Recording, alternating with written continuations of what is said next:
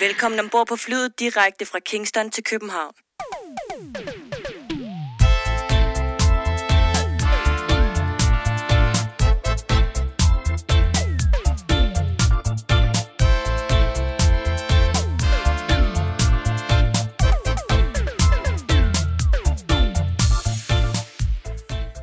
Du har tunet dig ind på podcasten Fra Kingston til København. Historien om reggae i Danmark. Podcasten, som går bag de personer, som har været med til og en del af at forme reggae i Danmark fra midten af 1970'erne og frem til i dag. Vores mission er at give ordet til mennesker, som har gode historier at fortælle, og på den måde skabe et bredt historisk billede af reggaeens udvikling i Danmark. I denne podcast kommer vi til at tale med musikere, sangere, DJ's, selectors, skribenter og journalister, som er og har været en del af dansk reggae-historie.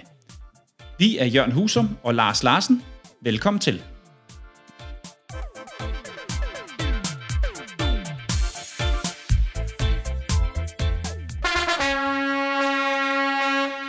Rigtig hjertelig velkommen til det 35. afsnit af podcastserien fra Kingston til København. Mit navn er Jørgen Husum, og sammen med min trofaste makker, Lars Roughneck Larsen, vil vi som sædvanligt præsentere jer lyttere for alle de reggae-ildsjæle, der findes derude. Måske kender du dem allerede, eller måske opdager du noget, du ikke vidste i forvejen.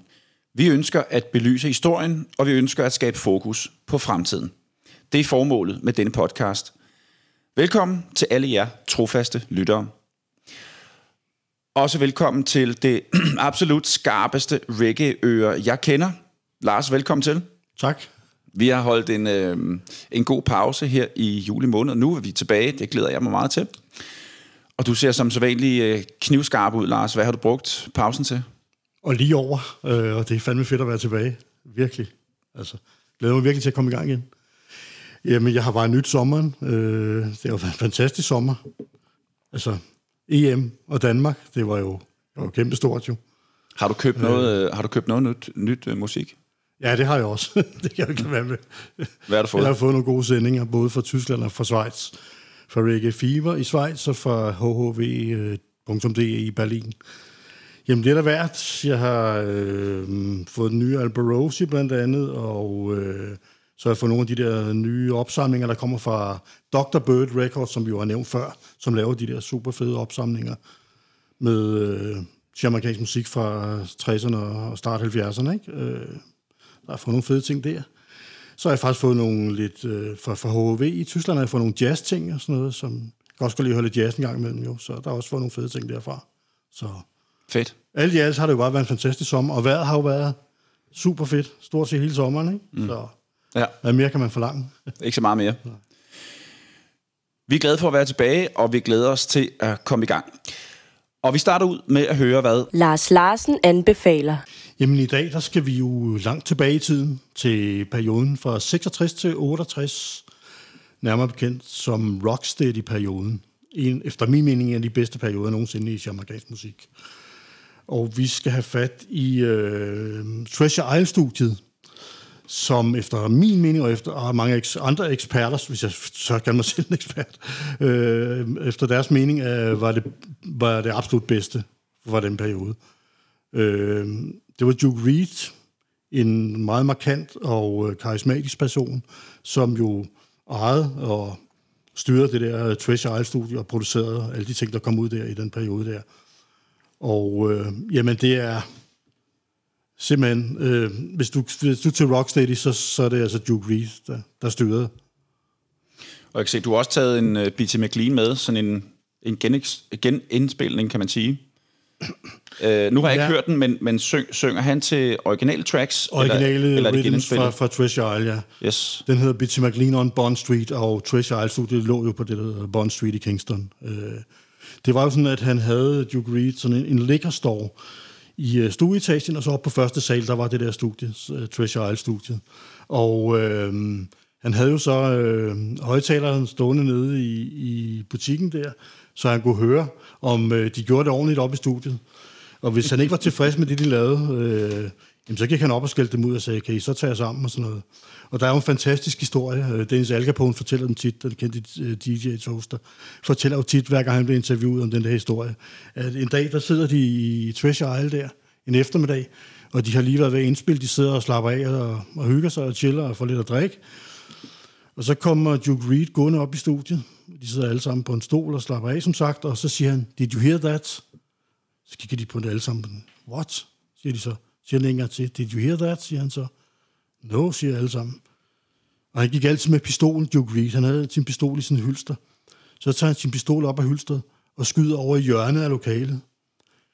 Altså får et chok. Så siger han, that damn rat, siger han så. Og der var overhovedet ikke nogen rotte i lokalet eller noget. så Det- det- meget fed historie, ikke? Det, det lyder som noget, der kunne øh, have været sket på Fawlty Towers. Ja, ja, ja. ja. Fedt. Så en virkelig øh, markant personlighed, Duke Reed, ikke? Øh, og øh, som sagt, øh, altså manden bag det absolut bedste rocksteady fra den periode der. Hvad er det for nogle øh, grupper, kunstnere, som øh, var særligt fremme dengang? Jamen, det var sådan som Alton Ellis, Phyllis Dillon, øh, Paragons, The Jamaicans, Justin Hines and the Dominoes, øh, The Melodians, The Techniques, alle sammen indspillet der i Treasure Isle, og er med på den her opsamling, som, som jeg har taget med, som hedder Treasure Isle Presents Rocksteady 40 Groundbreaking Hits. Så Super. en kæmpe anbefaling, hvis du er til Rocksteady. Tjek ud, mm. øh, Ja. øh, tjek Duke Reed og, og Treasure Isle ud. Og gør, som du altid gør, Lars, når du køber en CD. Du læser, hvad der står inde i coveret. Ja, Det er derfor, du netop. ved så meget. Ja. Der er meget info at hente derinde. Jeg har også taget en anden en med, som hedder Root is All Around, Virus Artist, Root Boy Records 1966-1967. Det var jo et kæmpe tema i musikken der på Jamaica i, i den periode der. Root Boys var jo øh, nogle unge fyre, som øh, lavede masser af, af ballade, kan man sige, og var kriminelle, og desværre også meget voldelige, og nogle gange endte det også i mor, så det er ret hård kriminalitet, de stod bag mange af de der. Men Øh, det var et kæmpe tema på Jamaica i den periode, og, og der er lavet rigtig mange sange omkring Root Boys. Så der er en opsamling her, som, som, som hedder Root is All Around, og hvor øh, nogle af sangene er øh, totalt anti-Root Boys. For eksempel her, Don't Be a Root Boy, øh, Cool Off Rooties. Så er der en sang her med øh, The Pioneers, som hedder Rooties Are the Greatest.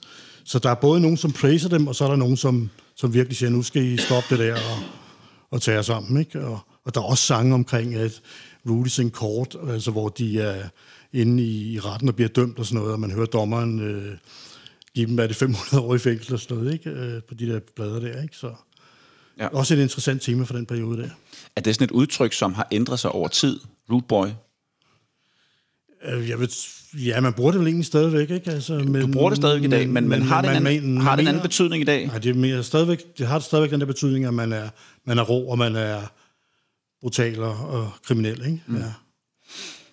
Vi tager billeder af, øhm, af de plader, du har med, Lars. Det gør vi. Lægger dem op på vores Instagram, og så skal, man, øh, så skal man tjekke dem ud, hvis man er til Rocksteady, eller hvis man ikke kender så meget til Rocksteady, Klar. så er det i hvert fald et godt sted at begynde. Helt klart.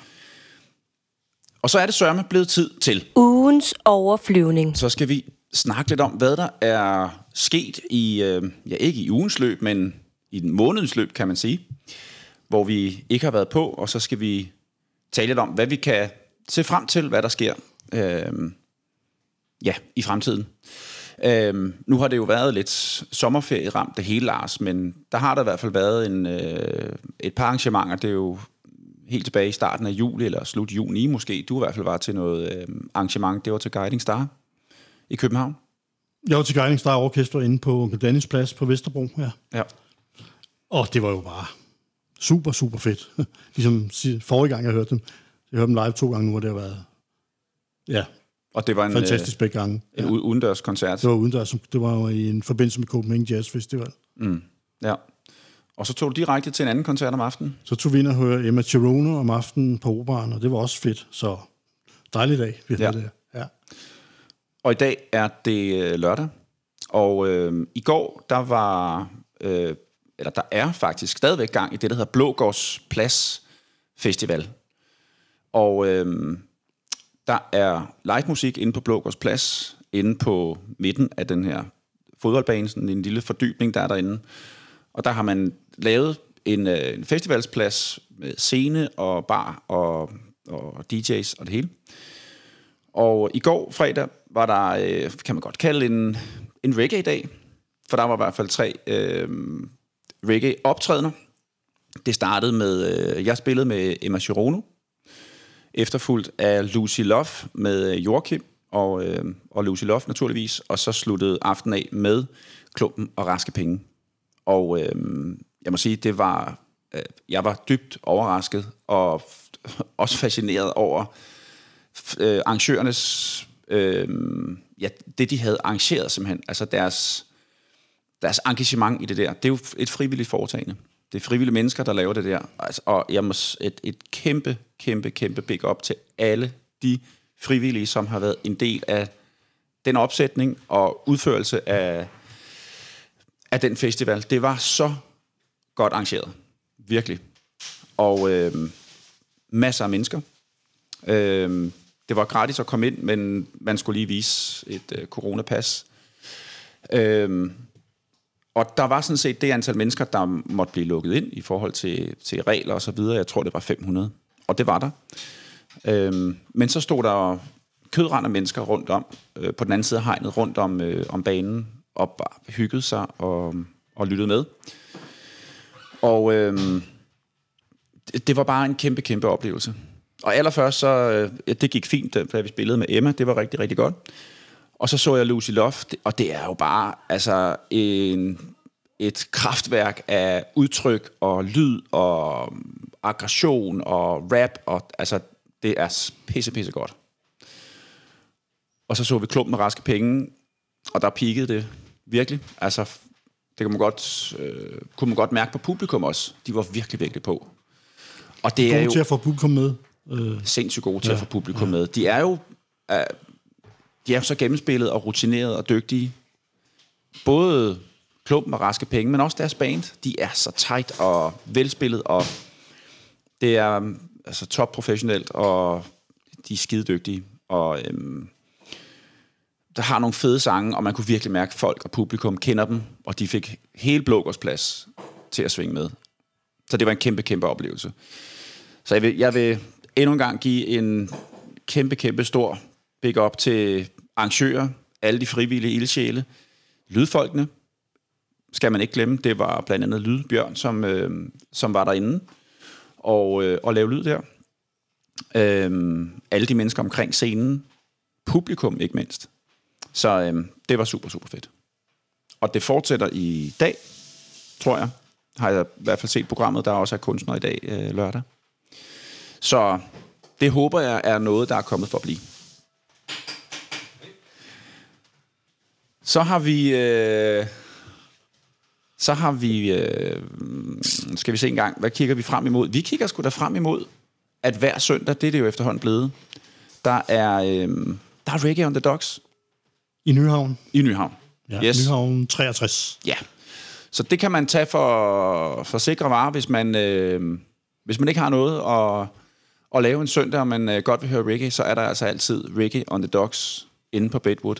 Og jeg har talt med Adil, øh, som fortæller, at øh, man selvfølgelig skal holde øje med deres øh, Facebook-side, Reggae on the Docks. Der bliver altid sendt øh, et program Ja, for de næste fire uger, ikke? Jo, for, for fire ja. uger frem. Ja. Så der kan man se, hvem er DJ, og hvad kommer der til at ske derinde. Og hvis man ikke har været derinde, så skal man altså tage ind og tjekke det ud, for det er ret hyggeligt. Hyggeligt sted, og en gård, man kan sidde og chille i, og slappe af, og lige få en pause fra musikken, eller hvad man nu har lyst til. Og så går man op på første sal, og så er der sound deroppe. Så tag ind og, øh, og tjek ud Reggae on the Docks inde på Nyhavn. Det er det sted, der hedder Bedwood. Og så er der en, øh, så skal man lige sætte et kryds i øh, kalenderen, øh, og det skal man den, det er september, Lars, den, den, 4. september. den 4. september. Den 4. september inde på øh, Den Røde Plads på Nørrebro kommer der til at være et arrangement med både live musik med band og soundsystem. Og en international kunstner og Soundclash. Der kommer en soundclash mellem Youngblood Sound og er det Million, Million Vibes. fra Sverige, tror jeg, de er, ikke? Præcis. Ja. Så Million Vibes clasher, altså Youngblood, som vi jo haft, haft, har haft i studiet her. Det bliver, et, øh, det bliver en god oplevelse. 4. september.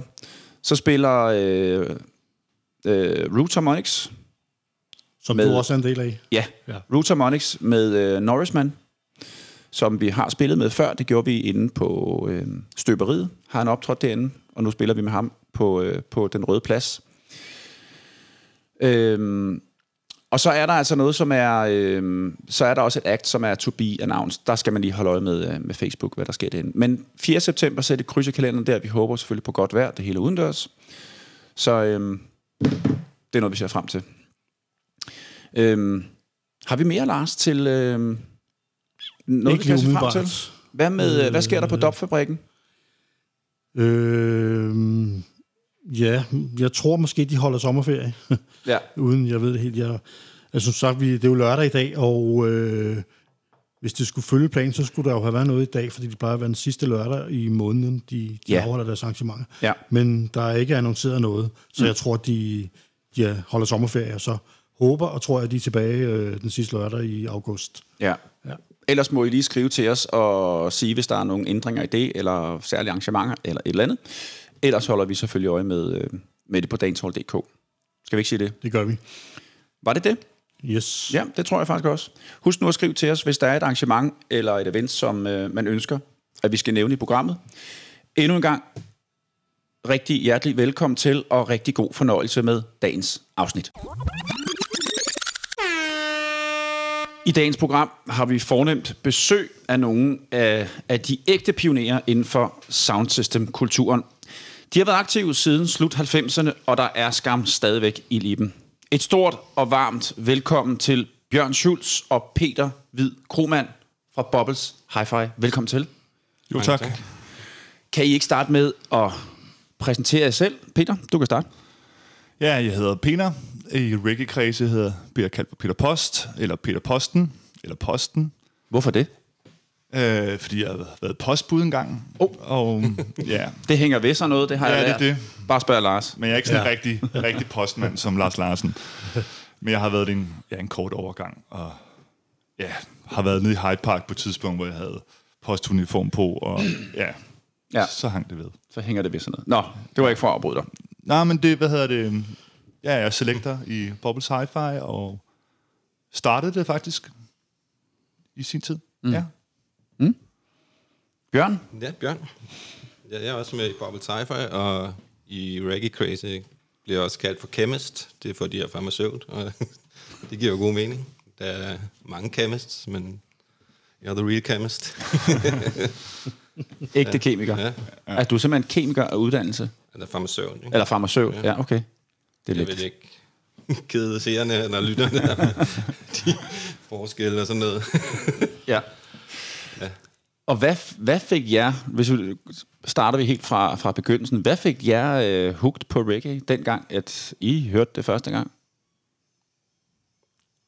Altså allerførste gang. ja, det er jo en lang historie, men vil du starte, Bjørn, eller hvad? Det kan vi godt. Øhm, altså det meste det startede da jeg, jeg flyttede til København her i 98 for at læse.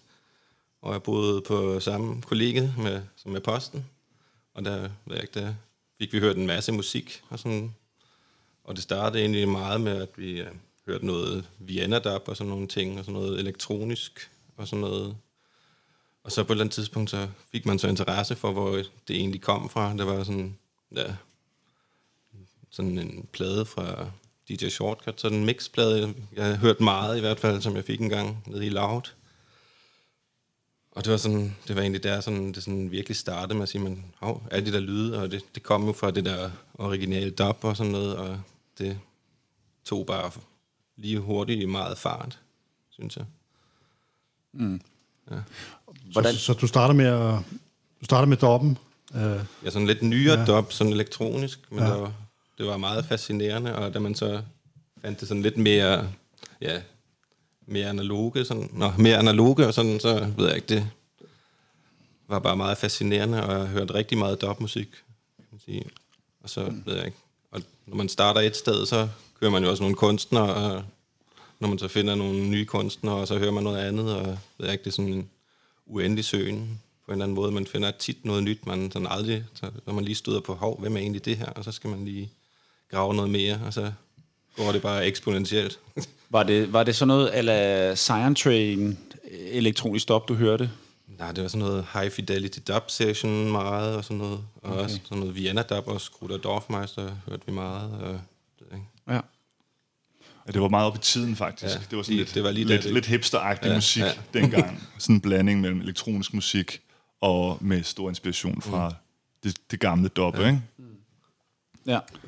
Og vi hørte jo også meget Ninja Tune, de havde jo også mange elementer egentlig også. Ja, der var Der, meget var, d- der var meget, der sådan gik igennem forskellige genrer, men det, ved Ja. ikke, det der, der hvor det kom fra, det ved jeg ikke, det Mm. Nej. brændte sig fast, og det ved jeg ikke, det er bare det, jeg synes er det fedeste musik. Og så kan man sige, du er jo du er blevet i, i, i, i genren, kan man sige, i dub-genren.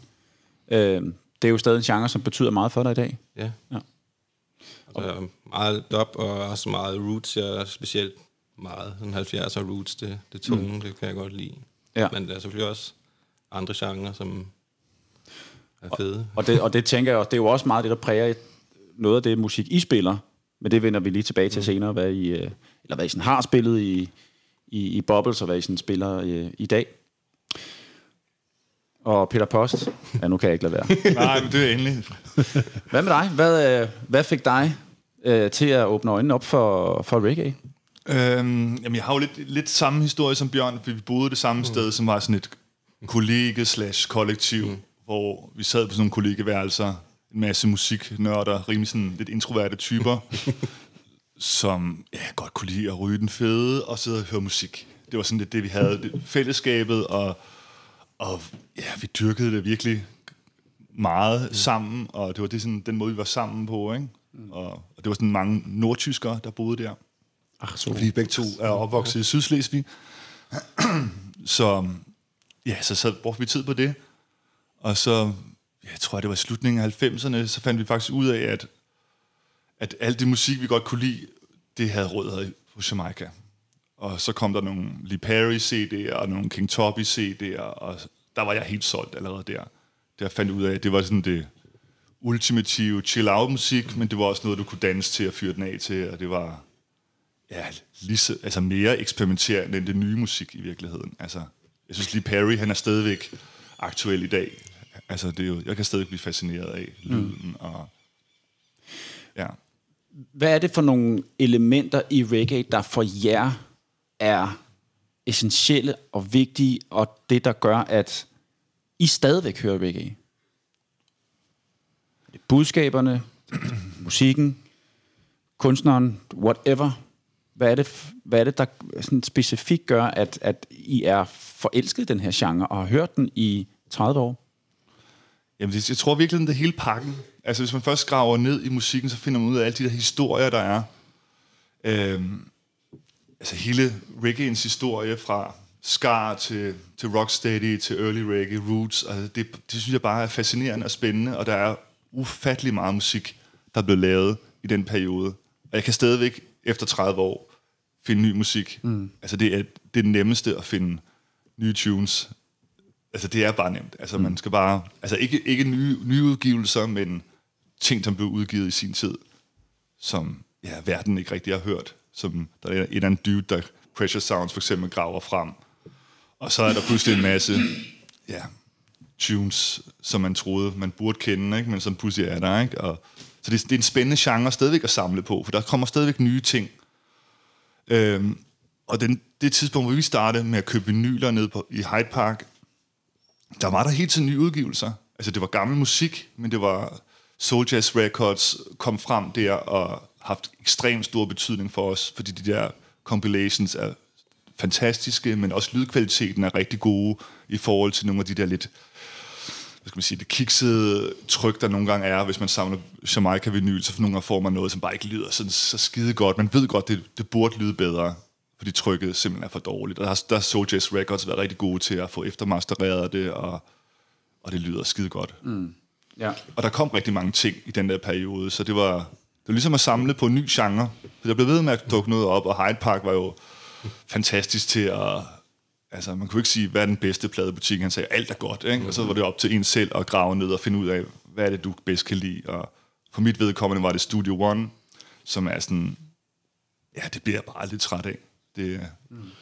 De laver stadigvæk super fede udgivelser, ja. Soul Jazz. ja, men jeg købte en for to dage siden. Ja, den nye, hvad den hedder, Fire Over Babylon. hedder Jeg den, købte den her Rocksteady Got Soul. Ja, den er var- også fed. Der var bare ikke nogen num- Jeg tror ikke, der var nogen numre, jeg havde i forvejen. Nej, det, det synes jeg var lidt Det er underligt. vildt, de kan grave tingene, de vil med at grave nye ting frem, ikke? Ja. Og vi kan godt lide den der soulede, også den der funky, funky del af reggae'en også. Mm.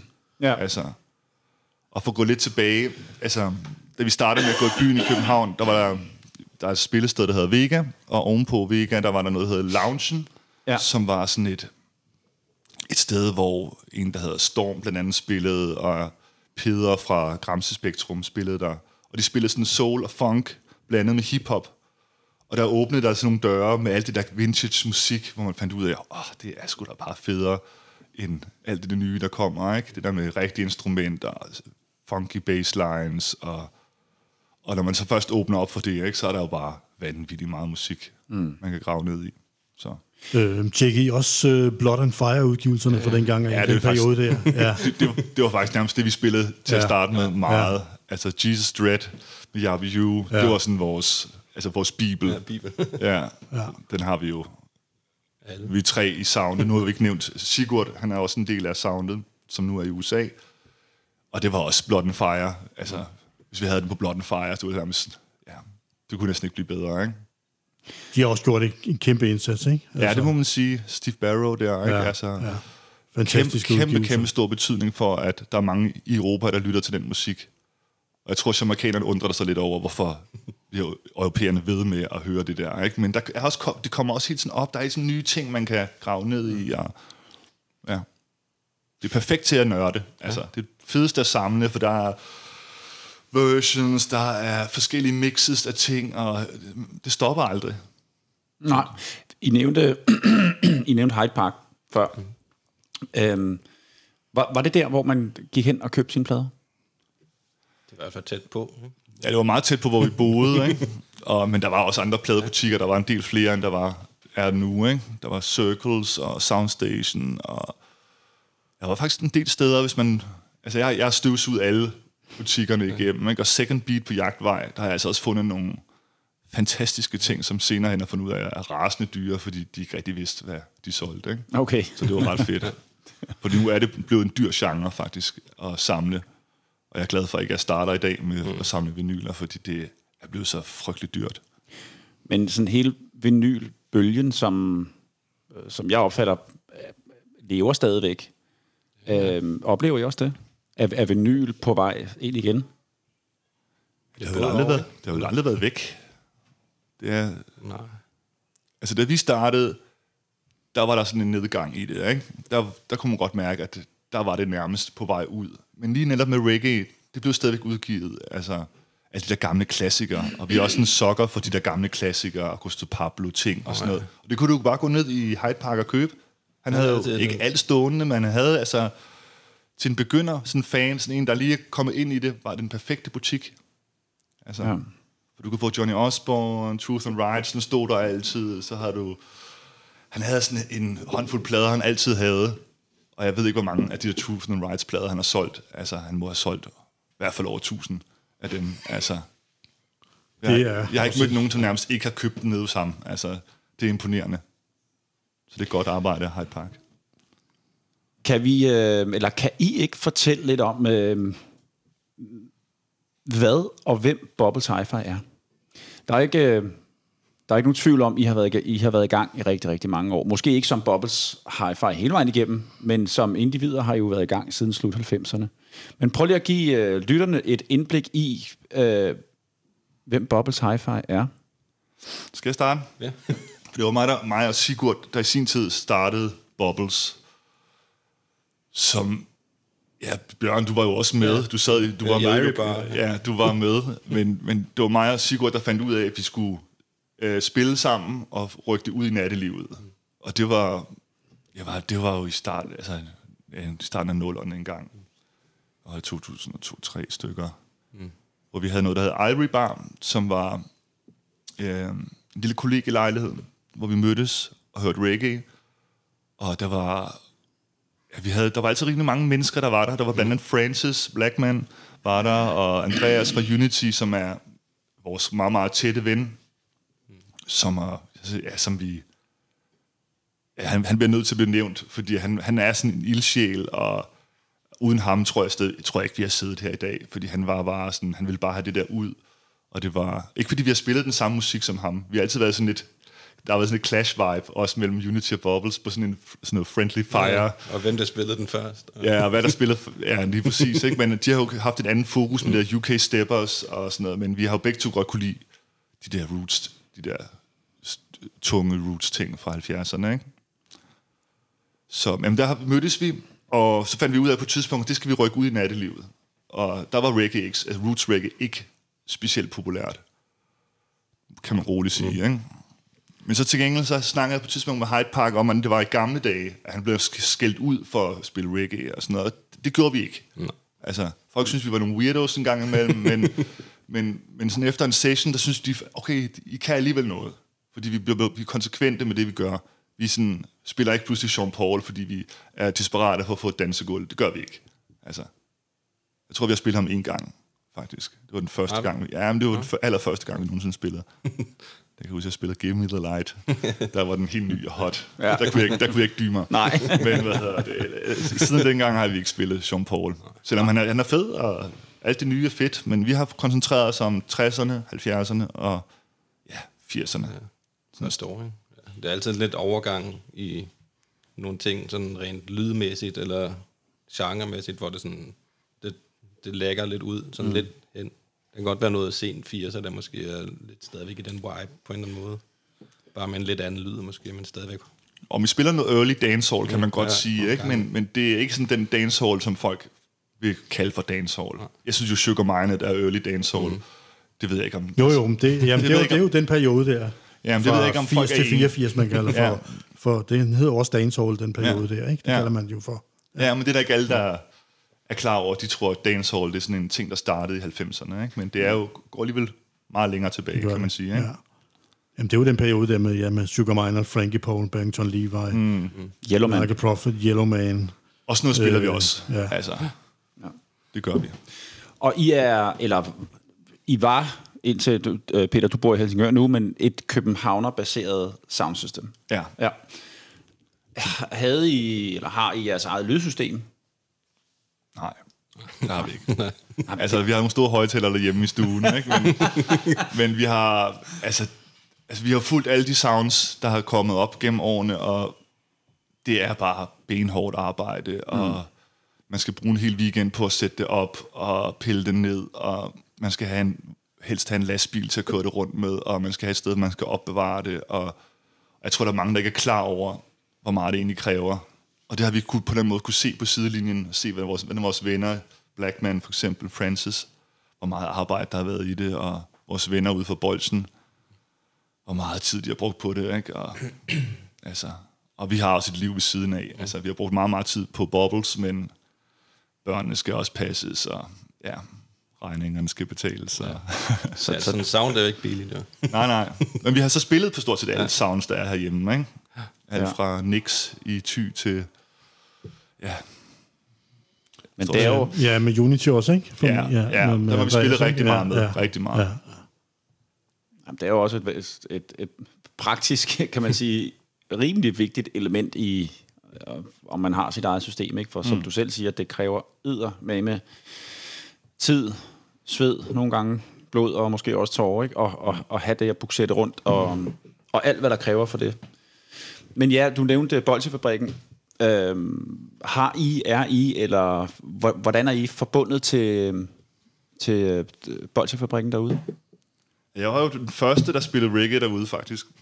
Jeg har spillet alle tre... Der har jo været tre øh, bolsjefabrikker. Der har været på Glendevej. Glendevej, Lærkevej og Ravnhildgade. Og jeg har spillet alle de der tre steder, der har du selvfølgelig ja. Ja. også, ikke? Og vi var spillet med til den allerførste dopfabrikken, sammen med Dr. Lund, Mm. hvor det mere var et café-arrangement ja. i virkeligheden. Hvor var det hen? Var det, øh, Det var Glendevej. det var på Glendevej? Ja, ja. Øhm, Det lå ja, 100 meter fra, hvor jeg boede, ikke? så det var, det var ret perfekt. Og det var ikke særlig højt til loftet. Nej, det var, hvad hedder det, det var efter ungdomshuset øh, øh, forsvandt, så skete der alle mulige ting i københavnske natteliv, øh, som var meget positivt i virkeligheden. Mm. Fordi der var mange, der mødtes og allierede sig omkring de der fredagsdemoer, der var og fandt ud af, at vi skal, der skal ske noget, og vi skal have et nyt sted. Og så kom der blandt andet det der Bolsjefabrik, som vi... Ja, vi er jo ikke rigtig aktivister. Ja. Altså, og vi er lidt venstreorienterede, men vi er ikke sådan på den måde aktivister, men det var den måde, vi kunne bidrage til den der scene. Det var at troppe op i vores vinyler og spille gratis for tre lunkne økobajer, og så... Nej, de var ikke øko dengang, eller? Ah, var det ikke det? Nå, okay. det ved jeg ikke. Det var senere. det var, det var senere, det blev hip. Så vi har haft meget med, med bolden at gøre, men vi har ikke været den måde sådan aktivister derude. Det er ikke- Vi har ikke sådan haft studie, og, som mange af de andre har. Altså, Men du sagde, du var den første, der spillede reggae på Bolsjefabrikken. Mm. det vil jeg våge at påstå, ja. Ja, hvad, hvad spillede de før, øh, før du kom og spillede reggae? Jamen, der, det var jo også lige da det startede, kan man sige. Ja, Altså, der kom jo lynhurtigt reggae derned, ikke? men ja. Vi var faktisk sådan det eneste sound, der var tilknyttet til bolden. Mm. Øhm, og så efterfølgende kom der flere, ikke? da det kom de der dopfester og sådan noget, så var der rigtig mange, der gerne ville være en del af det. Ikke? Men ja, det var, det var en anden tid også. Det, der skete også nogle andre ting derude. Det var sådan rimelig low-fi det hele, og lidt skrabet og sådan noget. Men vi troppede op og spillede, og ja, fik en masse jobs derude faktisk. Ikke? Hvis man nu lige øh, tager et kig på jeres øh, historik. Ja. Øh, nu sagde jeg indledningsvis, at I går tilbage helt til slut 90'erne. ja, det var der, vi startede med at købe i hvert fald. Måske, musikken, ikke? jo. Og, og, og måske ikke øh, under navnet Bubbles hele vejen, eller lige fra starten, det, det kom nok senere. Men altså, helt fra slut 90'erne, 96 til 98, og, og det er nødt til at spørge, hvad betyder arveprins en dop? Ja, det var, det var, jamen, det var for, også for selv at huske mig på, hvad der egentlig, skulle, hvad der egentlig skete. Det var, det var det der kollega, vi boede kollektiv, som hedder Afprins Knud kollegiet, som ligger op ved de små øh, gamle haver, ja. oppe ved Frederiksberg have. Ja, som var et ret fint, det var sådan en gammel købmandsvilla med stor have, og ja, mm. vi havde pot i haven, mm. og boede for 1000 kroner Ja, max. for et, for et værelse, ikke? så det var ideelt for studerende at bo der, ikke? Og der havde vi også nogle fester og sådan noget. Og det var også der, vi mødtes og hørte alt det der musik startede med det. Ikke? Så det var, det var det, der var de første par år, kan man sige. Ikke? Bobble startede først officielt 2004, tror jeg, vi første gang var på en flyer. Okay. Så. Hvad med dubplates? Det ved jeg også er noget, I har. Ja, Fordi I får lavet en dubplate med Alawi ved, øh, Ja. ja. i starten af, af nullerne, men du sagde også øh, til mig i dag, øh, Peter, at du havde overvejet, om, vi, om I skulle spille nogle af jeres dubplates i programmet her. ja, men jeg tror, vi gemmer dem til, hvad hedder det, når vi ja, skal have et post-clash mod Larsen. Eller, eller, altså, jeg ved ikke, det, det skal jo, vi, må, vi gemmer til det. Det giver mening. Altså, det, det skal jo også være lidt hemmeligt. Det er ikke fordi, Ja, ja, det er sådan, selvfølgelig. men Hvem vi er jo ikke, vi er jo ikke clash sound. Vi er sådan meget stille og roligt fredelige mm. fyre, og jeg tror, vi er heller ikke sådan helt egnet til det der clash. Altså det der med at svine hinanden til på marken, og altså det... Det er heller ikke sådan nogle dubs. Ja, det behøver man jo heller ikke. Man kan jo sagtens clashe og så øh, bække hinanden op på mic'en. Det kan man jo sagtens. Ja. Jeg ved, Louis fra Youngblood, han vil gerne, han vil gerne have vores skalp på, på et andet tidspunkt. Det har han i hvert fald ikke lagt skjul på. Det kunne også være sjovt med et postklasse. Hvem Ja, kan, hvem ja, men det har jeg tænkt over hvem efter kan sidste spille flest posttunes? Ja, Nå, men så, øh, så springer vi lidt i det, fordi øh, Roskilde Festival mm. Har jeg også spillet på. 2007. ja det var Roskilde Camp. Det var sådan lige før du ja. kom med i Bubbles, ikke? Det var det der regnværsår, hvor Francis satte sit sound op ude på campingområdet, og det øsede ned, og det var lidt af et helvede. Men det var faktisk der, jeg fandt ud af, at jeg kunne ville spille reggae. Jeg har en stor kærlighed for hiphop og alt muligt, men efter det der, så tænkte jeg, jeg skal kun spille reggae. Mm. Det er det, jeg kan lide, og det der med at skabe en vibe omkring musikken, og og så hele det der negative, lidt hårde element, der er nogle gange i hiphoppen, det, altså det, det ligger ikke rigtig sådan helt til mig, selvom jeg synes, det er fedt at lytte til. Så at spille musikken, der er det bare fedt at spille reggae, fordi man, man får så meget tilbage, at de der folk, der, de få folk, der godt kan lide det, de elsker bare en, når man står et andet sted og spiller reggae. De folk er bare taknemmelige. Nu synes jeg, vi skal høre noget musik, Lars. God idé. Og øh, der er valget mellem øh, Lee Perry eller et Johnny Clark tune. Jeg ved ikke, hvem der har taget hvad med, men øh, det, må I, det må I...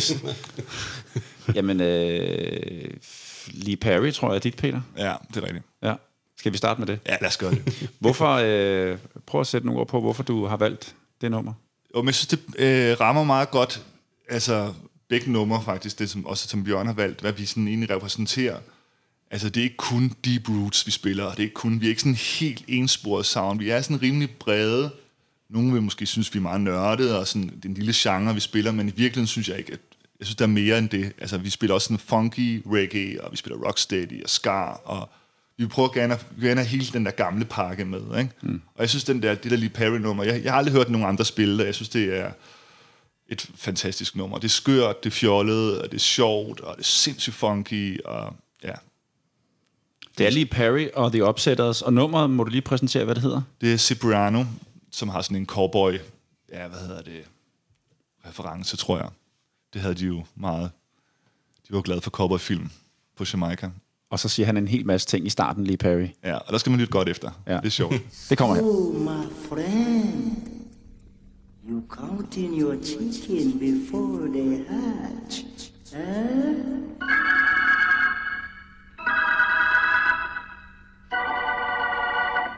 Hey, senor, nobody pull a gun on a priest. Who say so?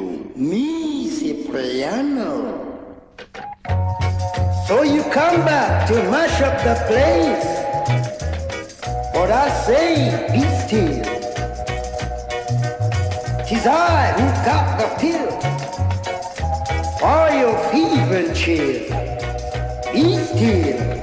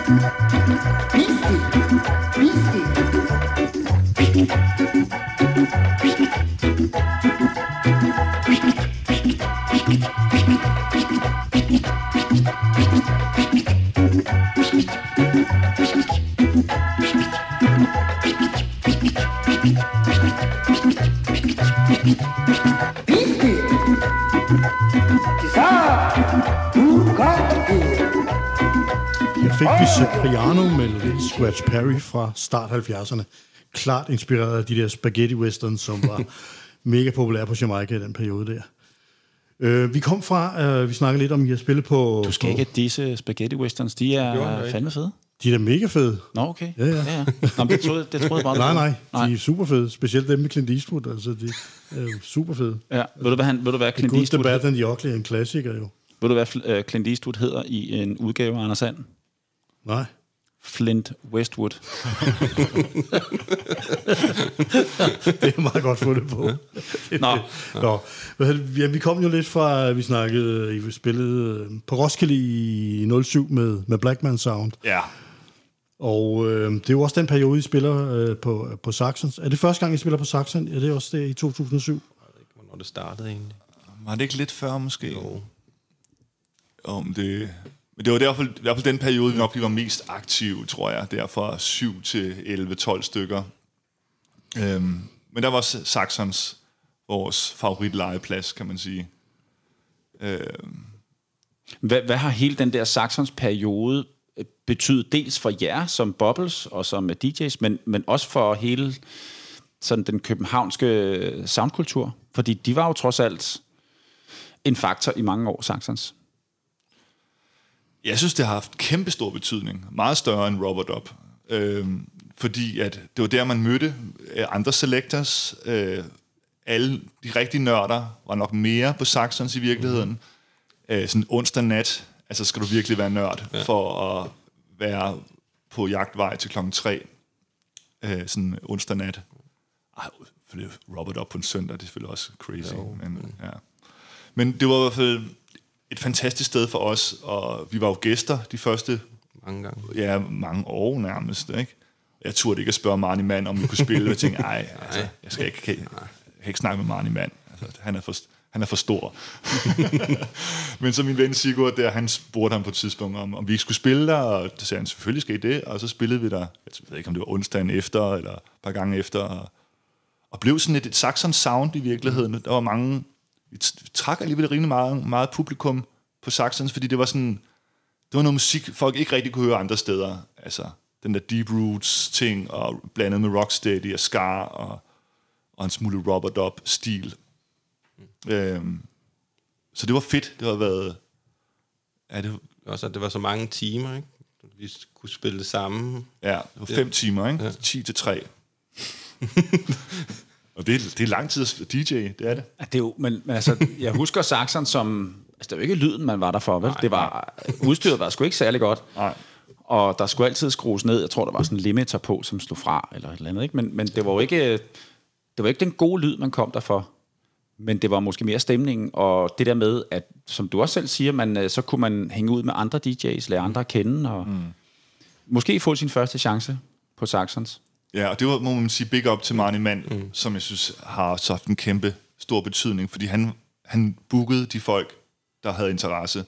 Hvis de nu ikke var super fede, så fik de nok ikke så mange muligheder. Altså, men så fik de måske lige en ekstra gang til for at bevise, om, om de kunne noget. Ikke? Men der, han har givet plads til mange øh, nørder, der, der kom ned og fik deres første sådan rigtig job på Saxons. Ikke? Og, og det var, det var bare fedt. Altså, jeg må nok om den tid, den står stadigvæk for mig som noget af det sjoveste. Mm. Ikke? Der er så mange mennesker, vi har lært igennem, igennem, igennem Saxons, ikke? Og, som, som er venner i dag. Og, Ja.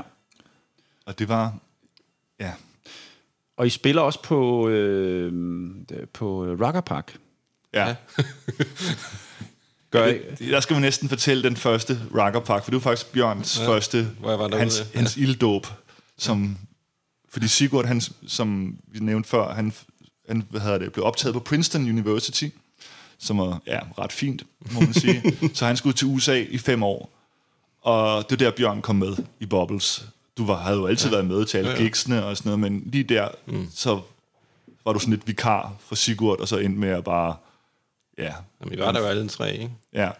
Men det var der, han, hvad hedder det, han spillede for sidste gang sådan, i en lang periode, og du kom ind. Ikke? Så Glidende overgang. ja, der skal du næsten fortælle den der Rakkerpark-story. Men det var, var det ikke en søndag eller sådan noget, vi skulle jo. spille, tror jeg?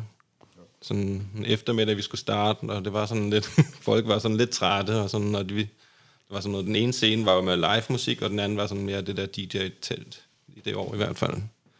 Så var det sådan lidt, men hvor, hvor skulle vi spille henne? Så endte det med, at vi, ja, der, vi fik jo mere ud af, hvis vi spillede på det der DJ-telt, fandt vi ud af, fordi ellers så ville der jo komme noget soundcheck på scenen og sådan noget, og det valgte afbryde sig. Vi, vi ville jo ikke så gerne have afbrudt sig, så det, derfor det, det, vi tænkte, det var en god deal at være oppe i den der anden scene. Og så har vi gået i gang, og så ved jeg ikke, hvor længe spillede vi en halv time, eller jeg ved ikke, hvor hurtigt. Jeg synes, det højst. gik meget hurtigt. Ja. Så pludselig var der sådan en, en eller anden afrikansk dansegruppe, eller sådan en instruktør med sin slange, der skulle holde en eller anden workshop derude. Ja, han har sådan en boreslange rundt om halsen. ja. Ja. sådan en kæmpe stor boreslange.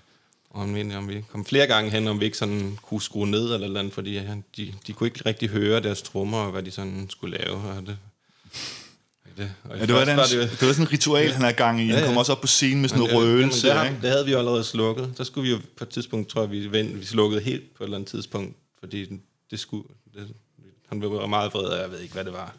Men så kørte den der, sen, den der session jo, og så ved jeg ikke, så kom de sådan lidt ind i gang med lidt røvelse, og Vi, skulle, vi var jo kommet for at spille det- musik, ikke? ja, og så og pludselig blev vi bare opbrudt af sådan nogle, ja, undskyld, sige, hi- hippier med røgelse, og, og stor slange Sigurd, han var helt oppe at ringe. Ja, Han var ja, ja. dybt fornærmet, og, og, og det var dit første spillejob nogensinde, ikke? Altså, så det var også en ret speciel måde at starte sit, sin DJ-karriere på, ikke?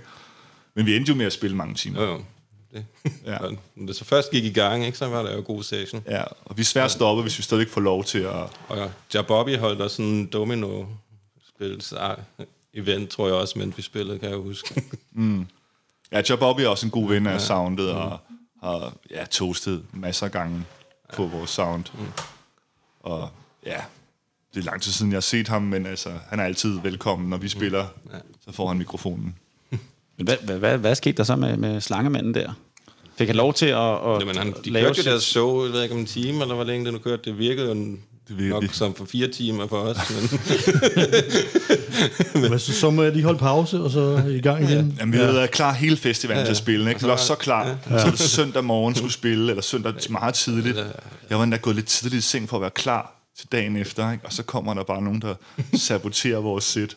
Men ja, vi skulle have spillet en time eller halvanden, og vi endte med at spille 4-5 timer, og Så det var okay. Så det, det var endte med at være okay, ikke? Og Bjørn fik sin ilddåb. Og, ja. Rakkerpakke, det, det var den, der var i Silkeborg, ja. også? Ja. Ja. den festival. Der var de to år der i Silkeborg. Ja. Nej, der var det der var tre. Tre år. tre eller fire, ikke? Vi var kun med de sidste to gange, Okay. Ja.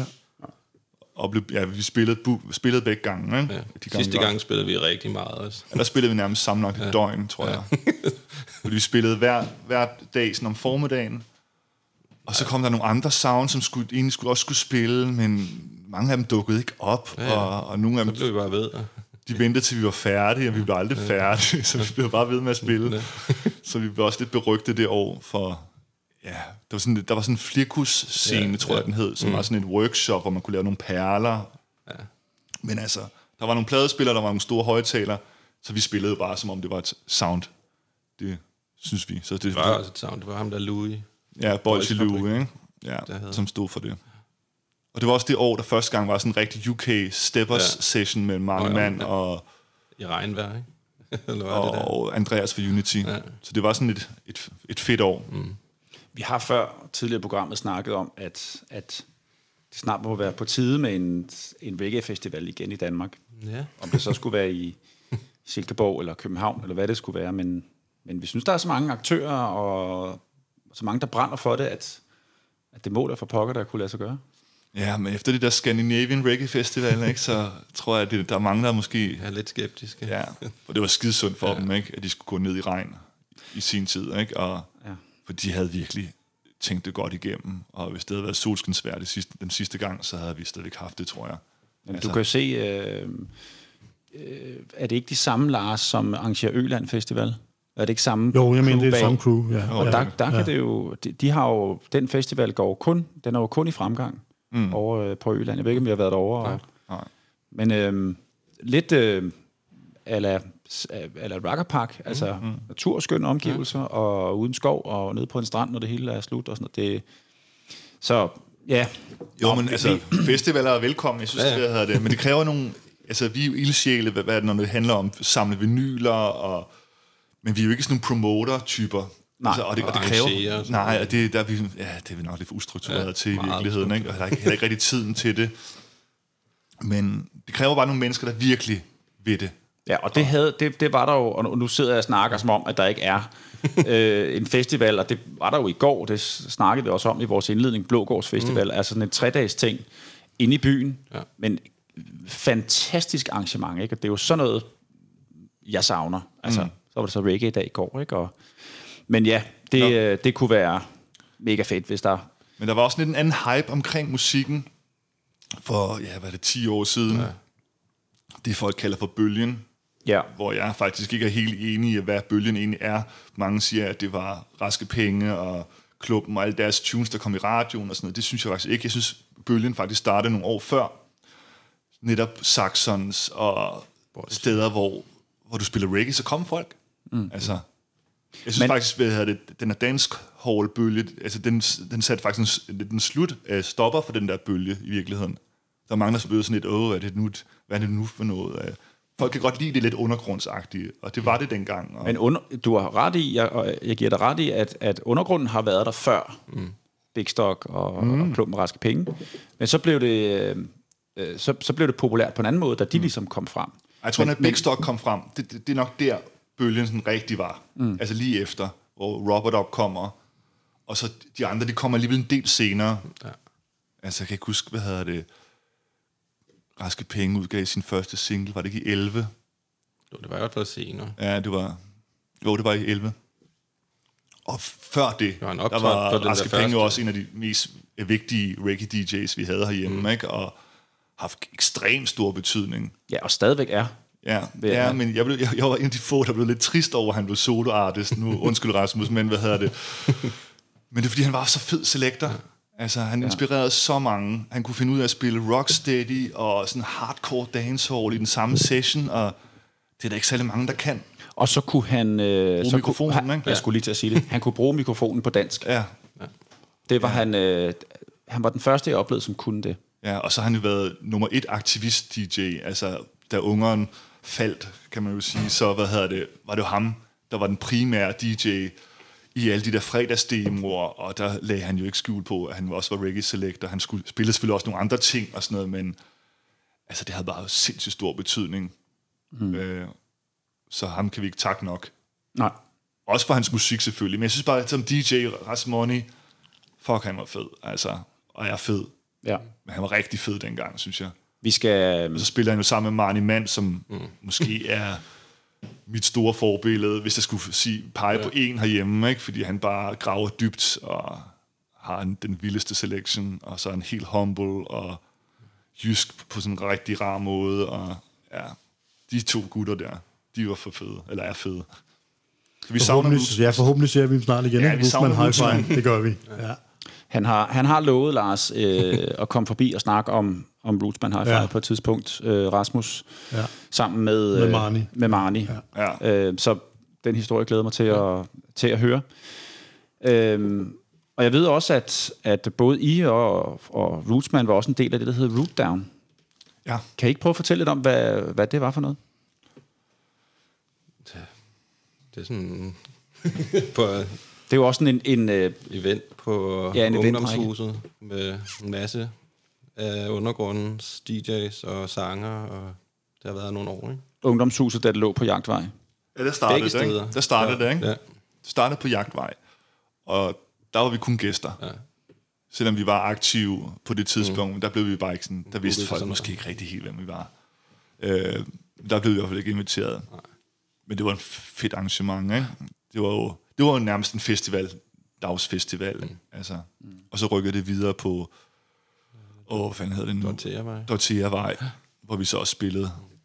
Og det var jo det var ret specielt faktisk, fordi man kunne se, hvor mange der i virkeligheden var i den der scene. Ikke? Altså vi havde Bionic Disco fra Silkeborg, mm. og der var LHT fra Aalborg, og det var sådan, folk var gode til at få samlet hele scenen ja. der. Og det er sådan noget, måske noget, vi savner i dag. Ja. Altså noget lignende. Bare sådan en endags ting, hvor bare alle bliver inviteret, ikke?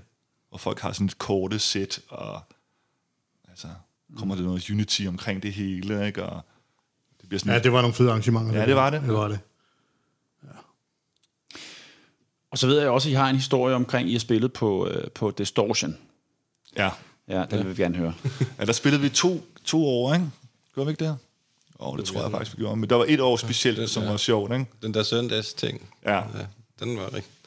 Vi var booket om søndagen til sådan... Ja, var det sådan chill out, det ved jeg ikke, agtigt et eller andet, ude på hvad det, Islands Brygge. Ja. Og jeg tror, det var også Lars med hans band Voodoo, eller hvad de hed dengang, tror jeg. Ja, de skulle spille Vi der. skulle spille der, og så skulle vi... Ja, vi skulle varme lidt op. Skulle, Eller? eller, vi, vi, det, Ej, Doom kan jeg godt huske noget om. Hvem var det? Det var Lang Lars, a.k.a. Rebel, Det er rigtigt. og hans band. Øh, ja. Ja. Nå, anyway. Sorry. Men det var jo Distortion, og det ved jeg ikke.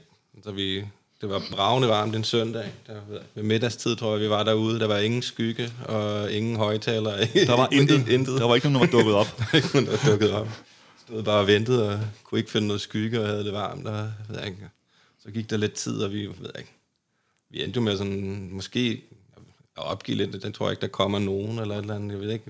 Ja, vi var, vores tid i hvert fald overskrevet, Ja, ja. Ikke? Altså, Ja, ja. Altså, og bag, også med bandet, hele arrangementet, det, ja, det ved jeg ikke, det var super dårligt planlagt, men det var ja. noget med, at chaufføren var blevet for, Ja, var for fuld, han kunne ikke køre nu eller et eller andet. Ja, eller. for det var sådan en Function One truck, Ja. ja. hvor var der sådan en bil med Function One højtaler på. på ladet. Men ham chaufføren, han var simpelthen blevet, han var ikke bagstiv, ikke? Men på det Han tidspunkt dukkede ikke det- op. Men på et tidspunkt så dukkede han op, ikke? Det var vel ved to tiderne, der ved jeg ikke, eller tre, jeg ved ikke, der omkring. Ja. Og der ved jeg ikke det. Og som Hvor folk, der ikke kender, folk, der ikke kender Function One, det er jo, det mener, det er sådan et, det er jo et form for sound system, som er sådan et, ja, der, der er et firma, der ud, altså det er ikke sådan noget, man selv har bygget, men det er noget, et firma, der står for det, ikke? Og God lyd også. sindssygt god lyd. Ja, udstyret er sådan rigtig godt tilpasset til højtalerne sådan. Men, men så endte det jo med, så kom den der truck jo. Og, var Pludselig så dukkede den op, så var den der, og ikke? så var vi klar. Ja, og så spillede vi, jeg kan ikke huske, hvor mange det var, vi spillede, spillede vi til midnat. ja, og der var sådan noget, der var sådan en fyrværkeri til slut, tror jeg. Ja, det var i forbindelse med Kjeld Tolstrup, ham der den legendariske techno-DJ. Han, han var død det år, og så ville de have sådan noget, hvad skal man sige, sådan noget festfyrværkeri. I slutningen af Distortion mm. slutter, og så tager jeg for Kjeld, så kommer alt det der sindssyge fyrværkeri. Men det passede heldigvis med, at lige da politiet kom og sagde, Ja, ja, nu skal I stoppe, stop. så stoppede vi, og så var der fyrværkeri ja. over hele København. det var ret stort. Ja. Og det var fra, at vi spillede fra, at der var måske fire venner, til at der var proppet, og Top Gun danserne. kom løbende op på scenen, og skulle også lige have mikrofon i sidste øjeblik. Og, Og der var jo en røvfuld lunkende dåsebajer, som vi delte ud af. folk ja, de var lå nede i bunden, nede i bunden af, så var der lunkende dåsebajer.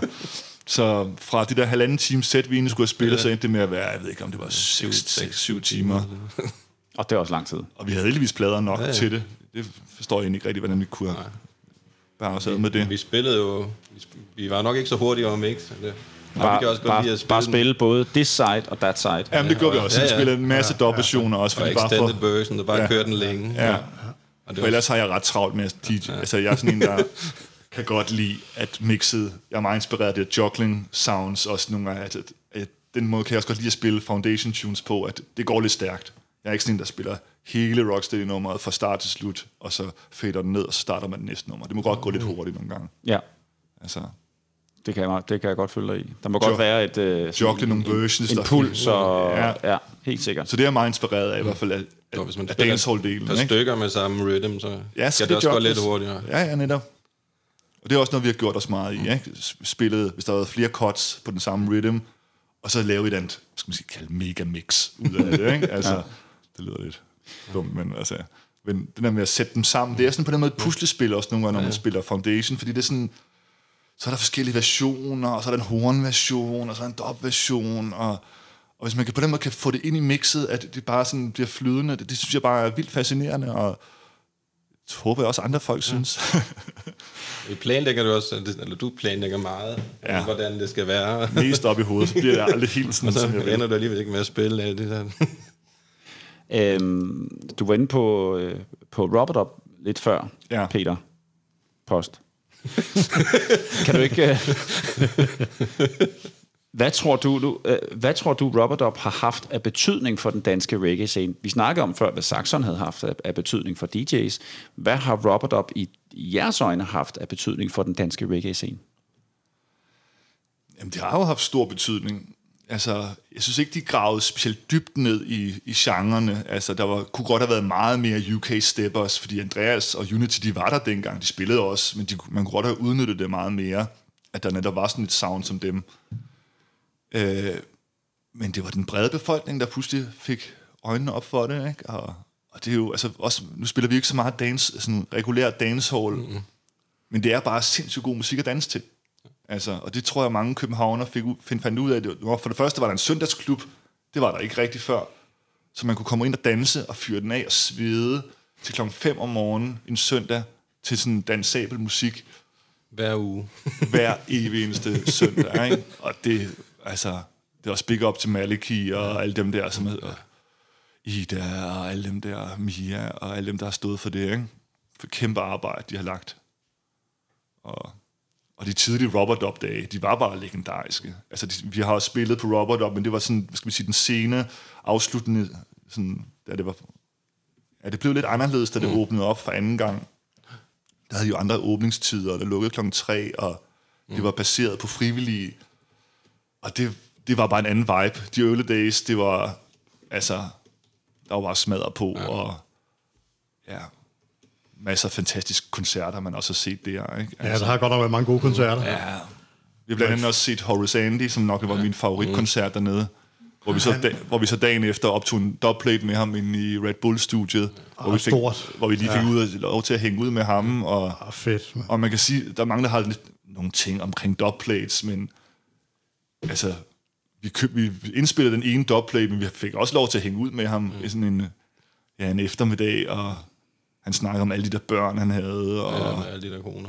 så havde han sådan en Walkman, der var formet som sådan en Ja, var den speedbåd, ikke? Sådan var sådan 20 cm lang. Altså, og så hørte han musik for det, ikke? Han var bare fed type, altså, ikke? Og så der er en grund til, at han hedder Sleepy. Det er, fordi han har et andet med øjnene. Så det, når man snakker med ham, så er det som om, at du snakker med en dyt, der har lukket øjnene. Og det er lidt specielt. Altså, så det er derfor, han hedder Sleepy. Han har de der sleepy eyes. Ja. En meget, meget sød person. Har han ikke været der et par gange på, på Robert Up Sundays? Ja. Jeg husker en koncert med ham, øh, hvor han øh, sang til øh, tracks. Altså, men det var også helt fantastisk. Jamen, det var, Altså, det, jeg han tror, leverede- det var den gang, hvor Ja. ham der Fata fra Soul Stereo, som kæmpe stor sound fra Paris, han var Ja. hans backing Han DJ. spillede ikke? hans øh, rhythms, og så Ja. sang han over dem. Det Ja. var helt fantastisk. Ja. Og det er også, En- jeg, jeg elsker det der. Ja. De kommer, Ja, ja. Men har han ikke også været der med sit band engang? Ja, det, Ikke så vidt, jeg nej, nej, han kom den ene gang der, hvor han lavede det der fantastisk vokalpræstation, kan jeg huske. Altså, det Jamen, han synger jo som dengang. vildt, Altså. altså. Og det er vores dubplate, den lyder også som om, at det lyder ikke helt som om, det var lavet i 70'erne, men stort set. Mm. Altså. Og det kan man ikke sige om alle de der gamle nisser, når de laver dubplates i dag. Ikke? Det lyder ikke nødvendigvis som i 60'erne og 70'erne. Ikke? Man kan godt høre, der er gået 50 år. Ikke? Også en anden af de ældre. Øh, Max Romeo har også spillet på Robert Up. Også en helt Mm. Johnny Osbourne, fantastisk koncert. Jeg fik ikke set Johnny Osbourne, der, Det var også desværre. Ja. virkelig, virkelig ja. godt. Det var, den, var du ikke så du sikkert ude at se Chronix i stedet for? Fordi Chronix spillede sin allerførste koncert på, på Loppen. Ja, det kan samme være, dag som ja, Johnny det Osbourne. har Det, var en skandale i virkeligheden, at, at de kunne, at de skulle ligge ja, oven i hinanden. Ikke? Men hvad hedder det? Men om på dem, der stadigvæk har stemmen, Max Romeo, Max Romeo har den også stadigvæk, ja. Ja. vil jeg sige. Ikke? Og han er jo ja, han er 6-77 år efterhånden, ikke? Ja, Men det er kan imponerende. stadigvæk, ikke? Ja. Øh, hvor, hvor køber I jeres plader henne? Jeg vil jo gerne sige Hyde Park. Fordi, Det kan man ikke, ja. vi savner Hyde Park. Altså, fordi det var jo også et fedt sted at købe det, men alt er rykket på nettet, og det var også døden for Hyde Park. Altså, altså vi fandt jo ud af, også på et tidspunkt, hvor er det Hyde Park bestiller sine plader henne, ikke? Og så kunne vi jo lige så godt Ja. nærmest bestille det der, og det var selvfølgelig...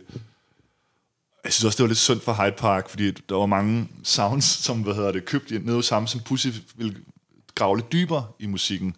Og så kunne han jo, han kunne jo ikke tilfredsstille alle. Ja. Altså, og han havde jo ikke de der obskure digitale, som Firehouse var ude efter, eller UK Steppers, som Andreas for Unity var ude efter. Måske lidt af det, men ikke nok til, at de kunne bruge alle deres lommepenge dernede. Ikke? Så det, det hele er rykket på nettet, og nu er det jo meget Discogs, og Nogle ja. enkelte shops nogle gange, hvor den plejer at bruge, ikke? ja, Sound of the Universe, og ja, hvad er der mere? Der er jo, altså, Der er Dubwinter. ja, Dubwinter ja. kan jeg rigtig godt lide. Ja. Så, så der er mange steder, man kan stadig kan finde det. Men man skal lige lede lidt. Ja. Altså, Ja. det- Apropos pladebutikker, så nævner I her, at de var i New York i 2010 og gik plade amok i Deadly, Deadly Dragon, som jo er en super Ja. fed reggae-pladebutik Ja, vi har i to- New York. Vi har to af dem. to af historier omkring pladermok, men hvad hedder det? Skal jeg tage New York, så tager du Ja, London? Ja. ja øh, jeg var over at besøge Sigurd, som er også founding member af Bubbles. Han boede derovre, og mig og min kæreste, nu kone, vi skulle over besøge ham. Og så havde jeg sparet lidt sammen til at gå amok. Altså, fordi jeg er ikke en globetrotter, jeg bryder mig faktisk ikke specielt meget om at rejse. Men når vi nu endelig skulle til New York, så skulle man have penge på lommen, ikke? Og det var dengang, der slet ikke var en fysisk butik i Chinatown. Nu er det jo en webshop, og så kan man bestille princippet hvor som helst. Men der havde de en butik, ikke? En mand, du kan gå ind og snakke med, og en lille bitte butik på størrelse med det her køkken, og så havde de et baglokale med omkring 50.000 singler. Og det, der, der kunne du bare nærmest name drop. Har I den? Øh, gå lige over og henter den. ikke? Altså, det var jo slaraffenland, ikke? Og min kone blev ved med at komme ind og sådan, er du færdig? Og sådan noget, nej, giv mig lige en halvanden time. Og så gik hun videre, og så, er du færdig? Ah, giv mig lige en halvanden time. Og, og jeg var derinde to-tre gange på den der tur, og ja, støvsud så sindssygt. Og, altså, det var også nogle fantastiske ting, jeg fandt. Mm. Altså. Jamen, de har jo en fantastisk uh, selection. Altså, Ja. ja. jeg har jo købt på, på nettet mm. fra dem. Det kan jeg Godt nok godt kun en enkelt gang, men man bliver simpelthen øh, ja, er også lidt- øh, lidt enormt positivt overrasket, ikke, når man Ja, går ind det- og ser, hvor meget de har. Ikke? Ja, men det er også lidt Øh, pricey, ikke? Altså, ja. skal, hvad hedder det? Ja. Men har de ikke en fysisk butik mere? Nej, desværre. Det var ærgerligt. Ja. For det var en rigtig hyggelig butik. Lå et fantastisk sted nede i Chinatown, som højst sandsynligt har været et rigtig skummelt sted engang.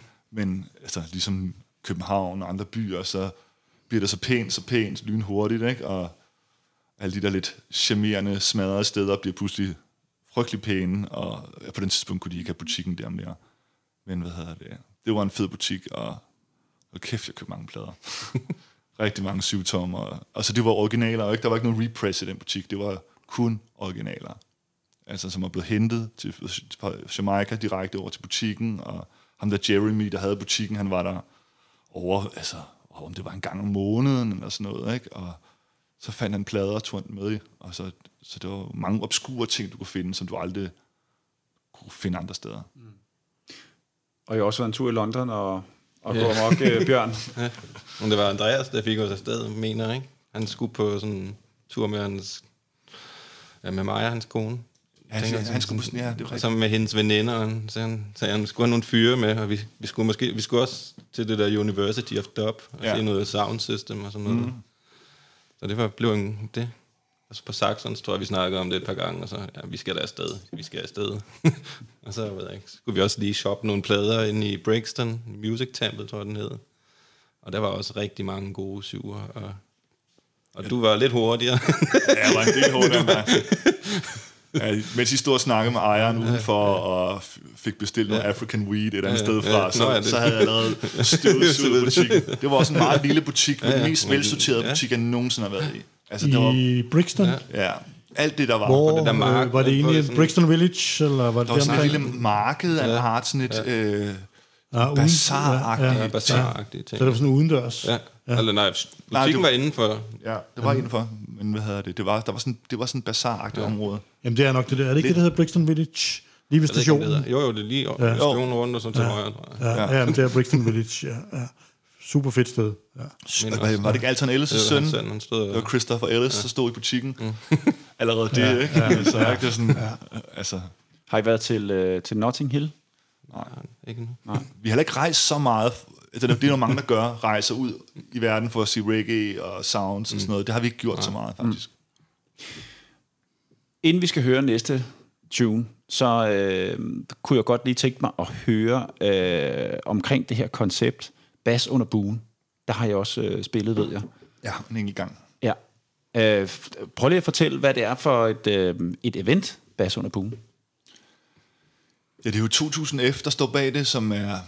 Jeg kalder ham basministeren, fordi han, det er sådan, jeg synes, det, er- altså, han har haft stor betydning for hele den der baskultur. Nu hader jeg udtrykket, også basmusik, det kan jeg slet ikke klare faktisk, det der udtryk, det, er sådan, det siger ikke så meget. Men, men han har stået for det der, sådan, den der brede vifte af basmusik, som han har... Altså, hvor mange år var det? Jeg ved ikke, om det er 10 år, de, de har lavet arrangementer under Bispebuen. ja. Til at starte med, ikke? Som en af de fedeste venues, skulle man sige, udendørs mm. i København, fordi du kører under den der store bispebue under broen, og, så, Bispe, bliver, Bispe Ingebuen, ja. ja. og så har det været... Det er nordvest. Ja, og så er det kombineret noget Function One og noget Blackman Sound, og sådan virkelig stort lydanlæg. Mm. Og så bliver der ravet fra 12 om formiddagen til, jeg tror, ved midnat eller sådan noget, så stopper de der, ikke? Og ja, der fik vi lov til at spille en enkelt gang. Og det var også en oplevelse, det var det. Mm. Men, det, men jeg tror, mange folk kommer fra den der rave-stil, og vi er ikke et raver-sound, det kan man roligt sige. Altså, men, altså men- UK Steppers, den er stil, og vi kan godt lide det, men det er ikke det, det, er ikke det vi gør os i. Nej, okay. Det bliver for teknoagtigt, og, mm. og der er så mange andre herhjemme, der er gode til det, så ja. det overlader vi fint til dem. Men I har spillet der. Ja, ja. Det er vigtigt. Ja, men vi har, vi har været... Altså, de, de steder, man kan spille reggae, der har vi faktisk været, været der gennem, altså, gennem med tiden. Ikke? Og nu skal vi høre noget mere musik. Vi skal høre Johnny Clark. Ja. Og, øh, Det er rigtig bobbelstil. Ja. og, øh, Tung Roots. og Bjørn, vil du ikke, øh, vil du ikke præsentere det nummer? Jo, det er Johnny Clark med Ice Green and Gold, tror jeg, han hedder. Mm. Og øhm, det er sådan også... Johnny Clark er en af mine store artists, som jeg virkelig dyrker meget, og god, drivende, rootsy sound, og den går over i dubben, og vi elsker dub, og gode effekter, og det, det er bare god vibe, og især på et stort sound. God højtaler, mm. bassen kommer frem. Ja, vi hører både, øh, hvad hedder det, øh, originalen og, og dub-versionen i, i det kort her. det er extended version, den går minder direkte over. Ja. Eller, Men skal vi ikke høre den? det skal vi da. Johnny Clark med Ice, Green and Gold.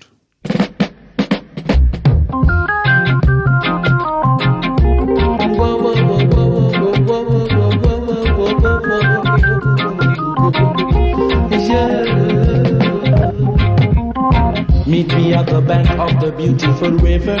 Meet me at the bank of the beautiful river. When your journey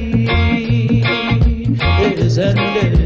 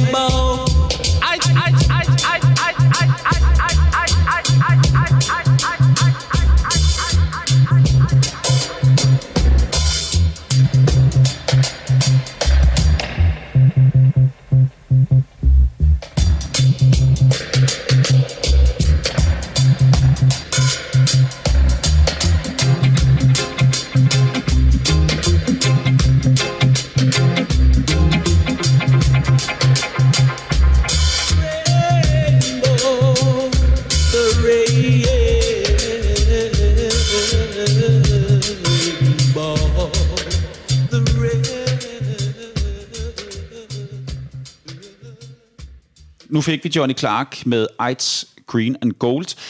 Super, super fedt øh, roots-nummer. Lars, du, du kaldte den der måde, og, øh, og jeg, jeg- snakkede om, hvordan hi-hatten blev spillet, sådan meget aggressiv shuffle hi-hat. Hvad var det, du kaldte det? Man kaldte det for flying cymbals, eller Ja. bare flyers, øh, Sådan. den periode der. Ja.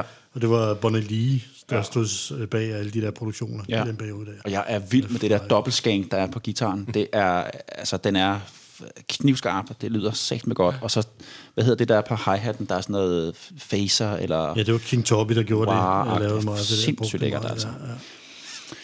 Nå, super godt nummer. Det var Johnny Clark. Nu skal vi... Øh, øh, nu skal vi lidt videre, fordi vi skal, vi skal til 2014, hvor at I har, eller øh, det er måske dig, Peter, som har en optræden på det, der hed Donkey Club, sammen med Hyde Park. Allerførst, kan du ikke forklare lidt om, hvad Donkey Club var for noget? Men Donkey Club var jo, øh, som folk nok, reggae-hovederne nok kender, Donkey Sound, som er farfars mm.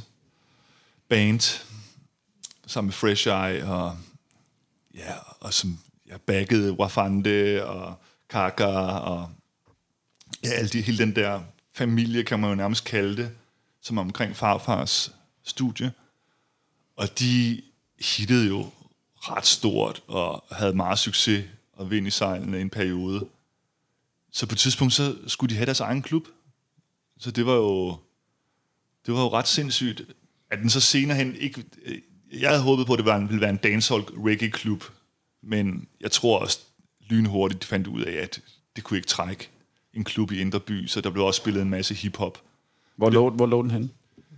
På strået. Jamen, det er det gamle, var det ikke det gamle Pan? Det tror jeg, det er. Det er den gamle bøseklub der. Inden ved... Det er en sidegade, tror jeg. Ja, det ligger nede ved, hvad hedder den, det tog der? Nede ved domhuset der. Ja, Gammel tårn, Gammel. ikke? Gammel tog, ja. præcis. yes. Springvandet. Springvandet, ja. Ja. Øh, og der var sådan en åbningsaften, hvor jeg skulle spille sammen med Hyde Park. Vi havde sådan det lille rum, det er også meget typisk Bubbles. Altså, der er et stort main room, hvor alle de store er, og så et andet sted, et andet sted, der har vi Bubbles, der, der spiller Foundation Tunes.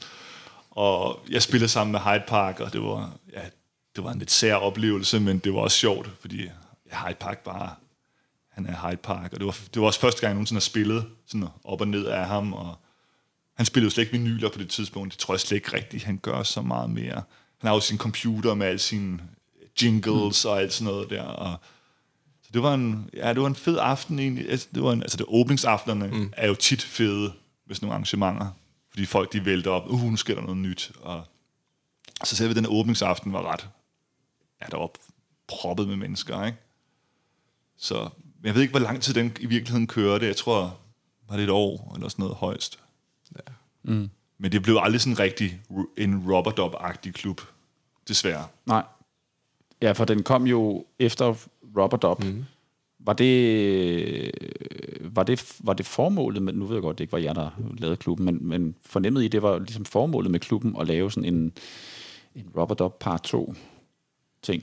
Ja, det, er, det er jo svært at kopiere Robert Up, ikke? fordi Robert Up er meget specielt netop, fordi det var ons, eller søndag. Ja, det var heller ikke søndag, vel? Det der. Nej, nej, det var en, en Lørdag, eller? Ja, det var en lørdagsklub, ikke?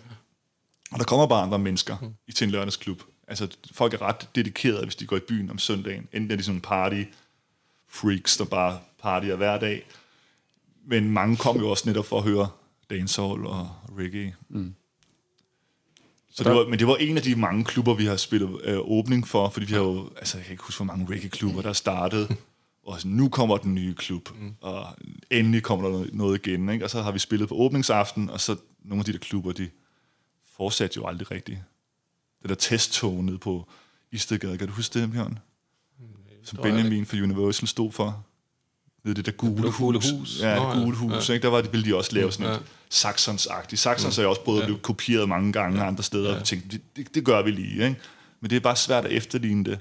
Mesteren og lærlingen er nok det tætteste på, Ja. man kom. I hvert fald lige i starten, da Saxons lukkede, så kom det der mesteren og lærlingen, og så kunne man så gå ned og høre Marnie Mann spille fede tunes mm. hele natten. Ikke? Men altså, ja, vi mangler lidt nogle reggae-klubber, mm. og sådan noget, men det er bare svært at spille en type for mus- musik, fordi jeg tror, ungdommen efterhånden, de, de er vant til, at der bliver spillet, spillet sådan meget bredt, og man skal næsten kunne spille det hele, ikke? Og, og jeg tror også, mange af de nye dancehall-fans, de forventer, at man spiller de nyeste tunes på Jamaica, ikke? For nu kender folk dem, de kan gå på YouTube, og de kan, altså, de kan følge med på en helt anden måde, end man kunne før i tiden, ikke? Nu det nyeste, det er jo Reggae on the Docks. Ja, Har I været derinde? Ikke, Ikke. Ikke endnu, nej. Nej. Men det skal vi helt sikkert. Ja. Det er i hvert fald, øh, efter min mening, at det, at det jo, det har fuldstændig rammerne og ingredienserne til at blive noget godt. Øh, Det ligger et godt sted, centralt. Det er øh, hyggeligt. Man kan både sidde ude, man kan også være inde oppe på første sal og, øhm, og høre DJ'en spille.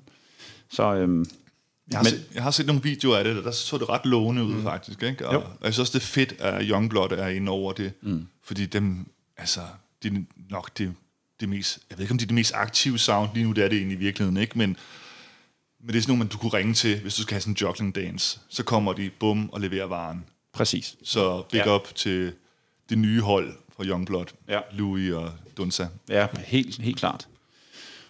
Øhm, og så har jeg bemærket, at øh, du også har skrevet til mig, Peter, I har spillet noget rulledisk for børn.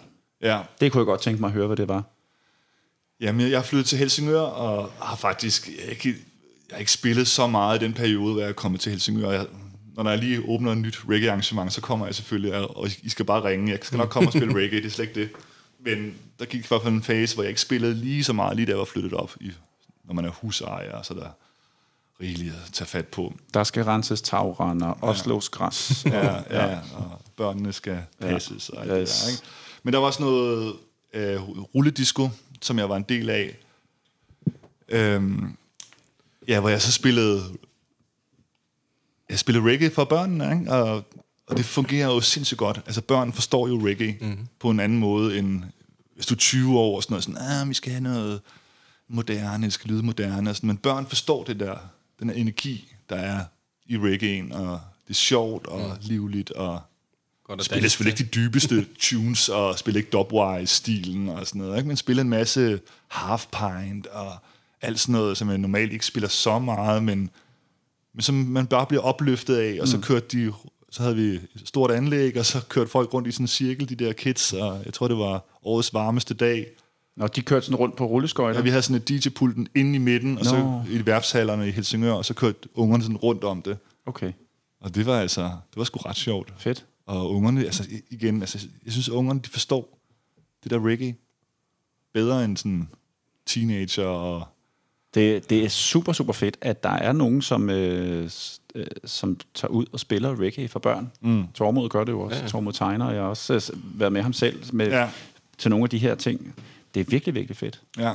Altså, Jeg har stor respekt til Tormod, altså hele det der Trolle Tormod-projekt, Ja, og alt det der, synes jeg, det er så vigtigt at ja. sådan jernvaske ungerne lidt i en tidlig alder, så de kan... altså, for jeg, har, jeg hørte jo også, hvad hedder det, altså i 80'erne, da jeg var barn, der var der også, altså meget børnemusik var jo også reggae. Mm. Altså, Otto er et næsehorn, ikke? Altså, mm. ikke om det er et steppers nummer, men det, det, altså, det, det er i hvert fald roots, det er der ingen tvivl om.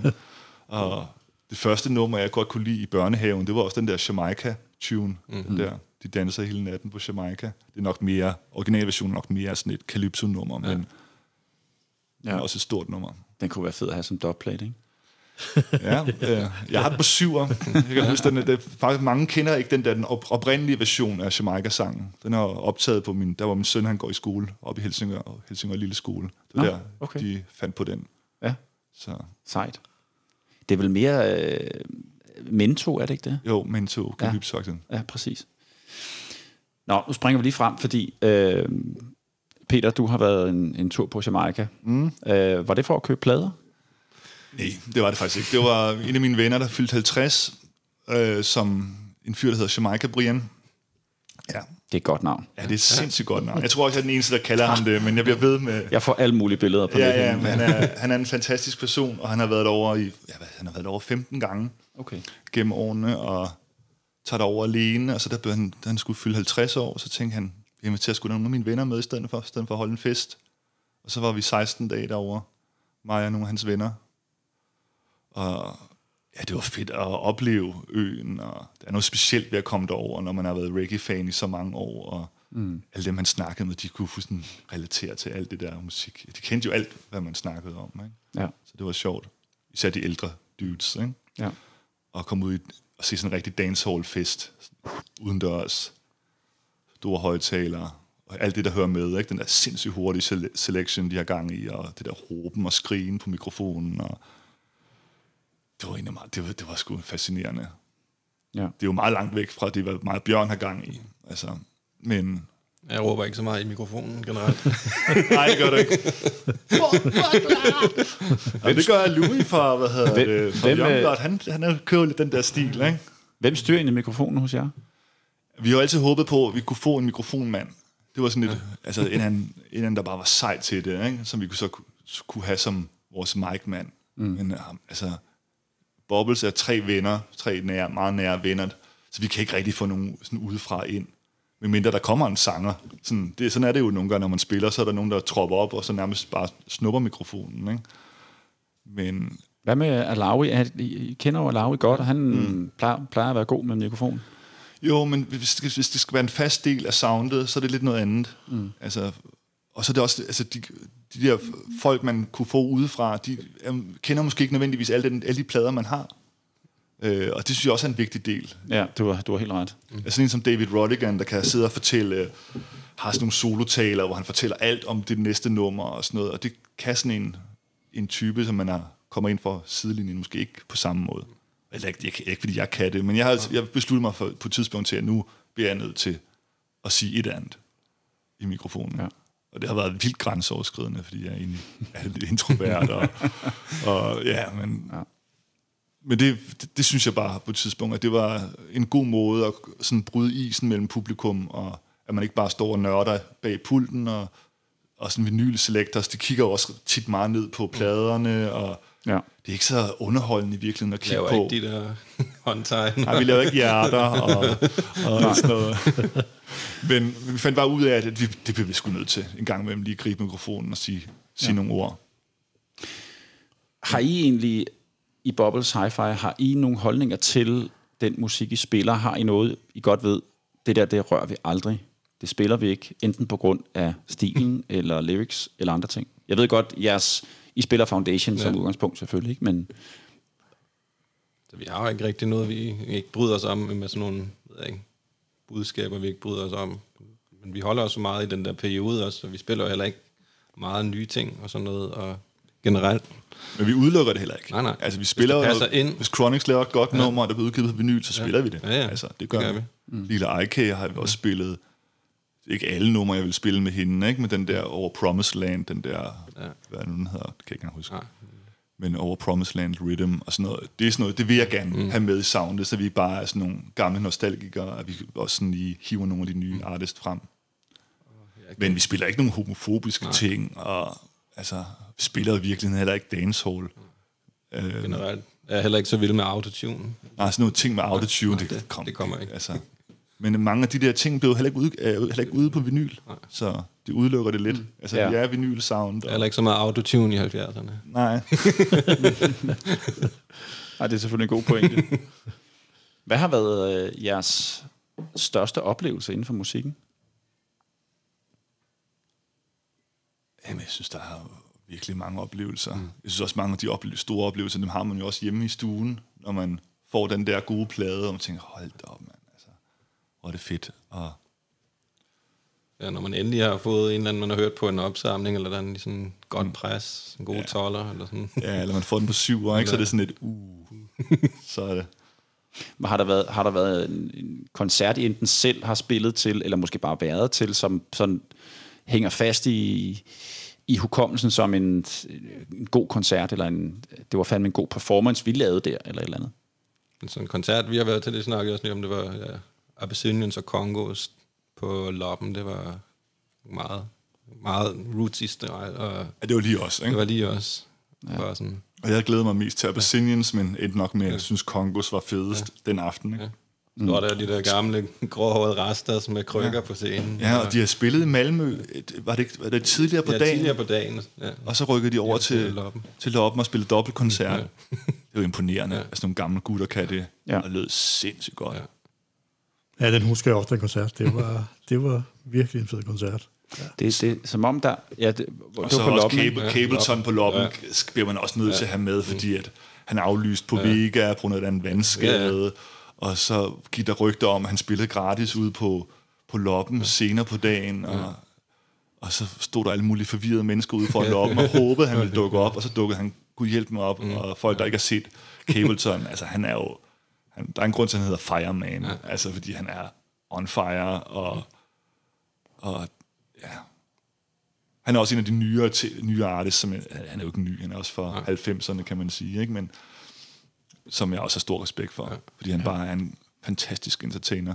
Ja. Som hopper rundt på scenen.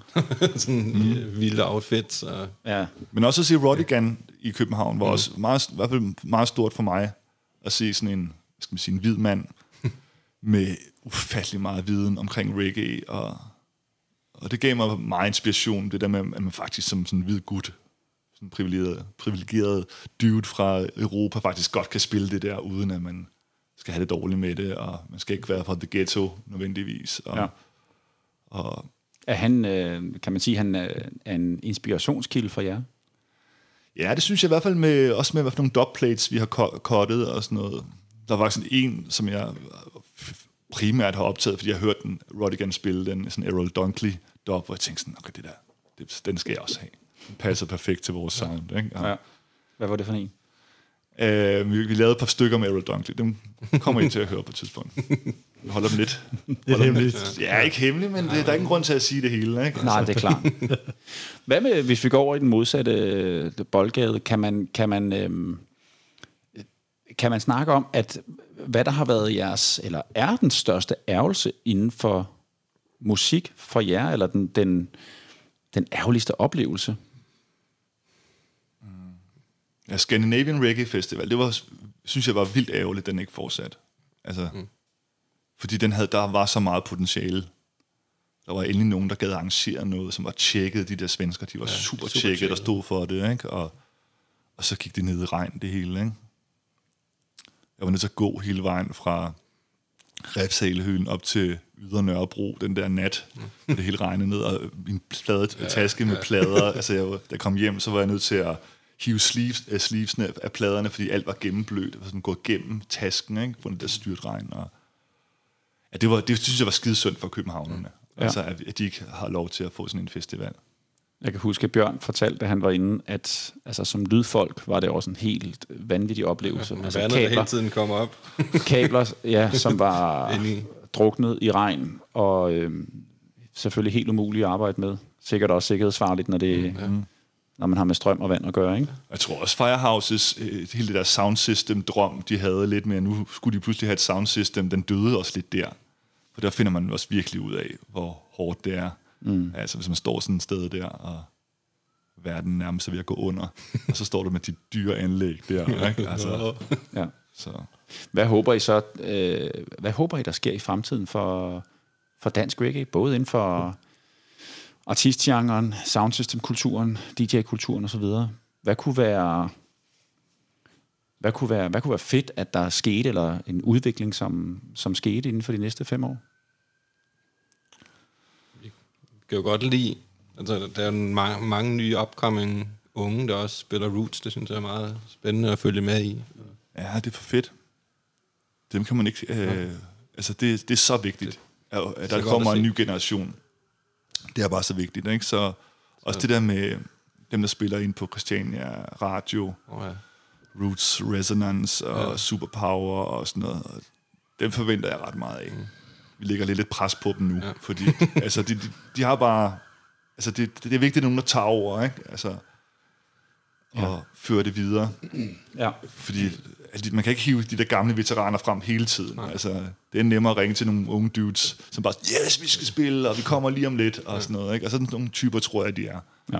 Så det håber jeg mere af. Ja, de kommer ind med en fed entusiasme og energi. Ja, ja, det, og er, det er også, så det der med, fedt. også trækker, trækker nogle mennesker, nogle af deres ja. venner.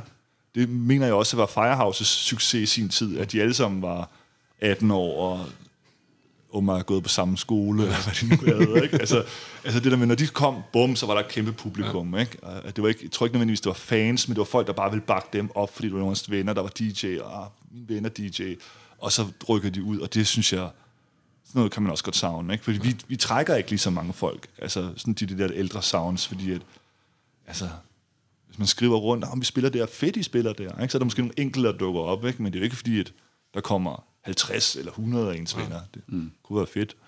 Så. Og jeg tror heller ikke det der med, at reggae bliver spillet i, på P3 og sådan noget, har så stor indflydelse. Det, det kunne være fedt med nogle sommerhits og sådan noget, men så er det jo de der sommerhits, folk vil høre. Ikke? Ja. Jeg håber, hende der Emma der, altså, der, er- der er noget potentiale der, helt sikkert. Og, altså, hende glæder mig til at høre mere fra. Hun kunne godt lave sådan en landeplay. Ja. Det håber jeg. Jeg synes allerede, hun har lavet en. Jo, men den skal, øh, den skal lige være lidt mere skarp, tror jeg. Ja, det jeg synes, være. Altså, det Ja. der med de der landeplayer er jo ikke bare... Det er jo ikke så nemt. nej, nej, det er det ikke, men jeg synes, øh, det der nummer, ren magi, har mm. et eller andet, ikke? Øh, Jo, jo. Altså, enormt catchy, og, Ja, ja. og du øh, kan huske den lige med det samme, når du hører den, ikke? Mm. Ja. Så det er bare fedt, hvis altså, hvad skal man sige, dem fra radioen hiver den op og ja, får det spillet. kan man håbe, ikke? Ja. Har I noget, vi, øh, I gerne lige vil sige her på falderæbet? Øh, noget, som øh, virkelig har dækket, eller, eller hvad omkring? Jeg har været meget omkring, synes jeg. Ja, man kan jo gå i dybden med mange ting. Altså, altså, jeg sendte jo den der liste til dig, Jørgen, altså alt, hvad vi har lavet, og det er jo... Jeg synes, det var helt uoverskueligt at kigge på den, ikke? fordi det var bare sådan... Der er jo i princippet historier til det hele, ikke? og så er der alle mulige ting, som vi ikke har fået med på den liste. Vi har for eksempel spillet på Robert Up for præcis for Nå ja, 12 år ja, siden. ja. Det er sådan noget, sociale medier gør en opmærksom på. Det er rigtigt. I dag. Så er det præcis 12 år siden, vi spillede der første gang. Ja. Og spillede vores første dubplate mm. ude. Kan jeg huske, vi spillede en Brother Culture. Mm. Øhm, som faktisk udkommer på vinyl slutningen af året. Og det er 12 år siden, vi spillede den første gang for dubplate. Det er en af Andreas' produktioner. Andreas og Rune, det der One People Production, som lavede sådan en digi-rhythm. Øhm, ja, for... Det er jo Ja. 12-13 år siden, de lavede den. Ikke? Og den Ja. ja. udkommer faktisk. Jeg skal, fordi jeg, jeg er billedkunstner og tager tegner og også har tegnet ja, reggae flyers og sådan noget, og der skal jeg så tegne det der label cover til, til den, så det er derfor, jeg ved det, at den ah, kommer. okay. Ikke? Så nu Ja. break, breaker vi det lige her. Ja, ja. Vi skal lige break lidt her. Ja. Der er jo at der er nyheder. Og De der ting, og sådan nogle af hans produktioner, kommer faktisk på vinyl Ja. her i slutningen af året, og det, det er Tribe 84, mm. som står bag det. Mambe, ja. som vores polske ven, ja. som nu bor i Odense, Ja. som I også har haft med i programmet, som ja, laver et kæmpe stykke arbejde. Det gør han. Ja. Altså, det er nok mere ikke, det er nok ikke så meget dansk i virkeligheden, det er mere sådan internationalt, men det er bare vigtigt, at han også hiver de der numre frem for de danske producer, og Ja, lige præcis. blandt andet den der Earl 16, som Andreas også har produceret, som ja, Andreas har spillet i 10 år, uden at, at, at, at den, den, det var kun ham, der spillede den. Det er også meget sejt, at man har et nummer, der kun man er den eneste, der kan spille, men det er bare et nummer, andre folk også vil have glæde af, og det er Ja. fedt, det kom, udkommer. Så. Jeg vil i hvert fald personligt sige tak for alt det kæmpe arbejde, I har lavet igennem årene. Jeg håber virkelig, I bliver ved i mange år endnu. Jeg kunne godt tænke mig at sige Ja. en lille sidste ting, inden jeg lige afbryder jer. Ja, kom med den. Fordi det er noget, jeg sådan har sagt, savnet lidt i podcasten. Fordi jeg har faktisk... Jeg, jeg har oplevet, at den her podcast har sat nogle gode ting i gang i reggae-scenen. Altså, den har sådan haft sådan en positiv effekt. Blandt andet vores gode ven Andreas der, så må man have blomstret lidt op, efter han var med. Ikke? Så må man nu, nu, nu skal vi tilbage igen. Mm. Altså, der, der er noget fokus, og så jeg synes faktisk, at den her podcast har haft en rigtig god, positiv effekt på scenen. Og det er måske meget fedt for jer at vide, fordi jeg tænker, altså, det er jo nogle lidt begrænset, hvad respons man kan få på at lave sådan noget her, men jeg synes, jeg kan mærke det, og jeg synes, jeg kan fornemme, at der er måske lidt mere sammenhold, end der har været før i tiden. Før i tiden var det sådan, Nå, spiller du også reggae? Så var man nærmest mm. konkurrenter. Nu er det mere sådan en fællesskabsting. Fedt, du spiller også reggae. Altså, Det er vi meget, meget glade for at høre. Altså, og det er, jo, det er jo nok den primære grund til, at vi laver det her. jo, men det synes jeg, jeg synes, det har en effekt. Jeg kan mærke det, synes jeg. Ja. Det er altså, så fedt at høre. Ja. Vi ved jo, Lars og jeg ved jo stort set ikke, hvordan, hvor mange og alt det her, der lytter til det her. Fordi det, det går vi ikke så forfærdeligt meget op i. Øhm, vi hiver ikke sådan lyttertal eller downloadstal ud nogen steder fra, fordi det, det har vi egentlig ikke så meget forstand på. Men at du siger det, det er jo, det, som jeg også siger, det rammer jo lige ned i grunden til, at vi laver det her. Mm. At folk lærer, hvem hinanden er, og der bliver forhåbentlig skabt et eller andet form for fællesskab øh, omkring det.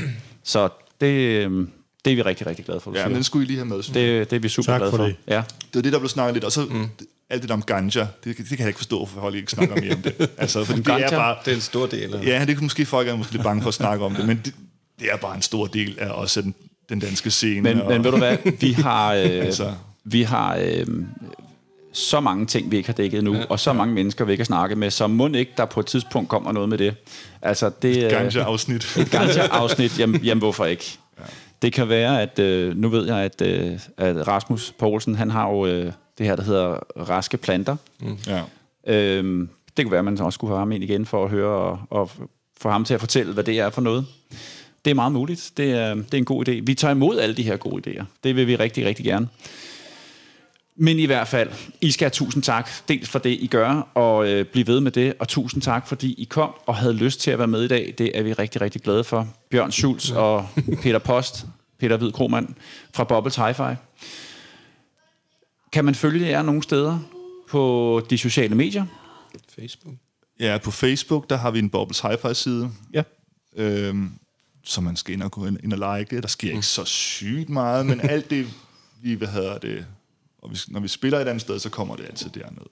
Okay. Og så en SoundCloud-side, som er soundcloud.com slash pos10 plus 10. Også den. Der ligger mixtapes, øh, der ligger to dubplates, blandt andet den, vi lavede med Ailawi, øh, og en klumpen og Top Gun ja. Combination Dub ja. og Starlock, som, ja. som, ja, som er fed. Ja. Så den skal Fedt. man også tjekke. Ja, det skal man endelig gå ind og tjekke. I kan i hvert fald følge os på Instagram. Det kan I på øh, fra Kingston til København. Og vi har også noget Facebook, der ikke rigtig er så aktivt, Lars.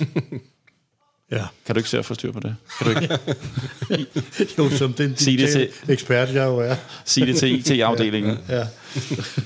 Men i hvert fald, så udkommer vi øh, med et nyt afsnit hver mandag på Apple Podcasts, på Spotify, Google Podcast og på vores hjemmeside fra Kingston til kbh.dk. Tak til Jonas Bæk for at lægge vores afsnit i pipeline.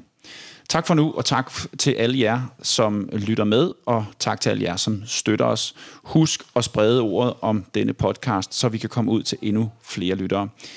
Vi høres ved i næste afsnit af Fra Kingston til København på genhør, og husk, at reggae skal skulle ud til folket.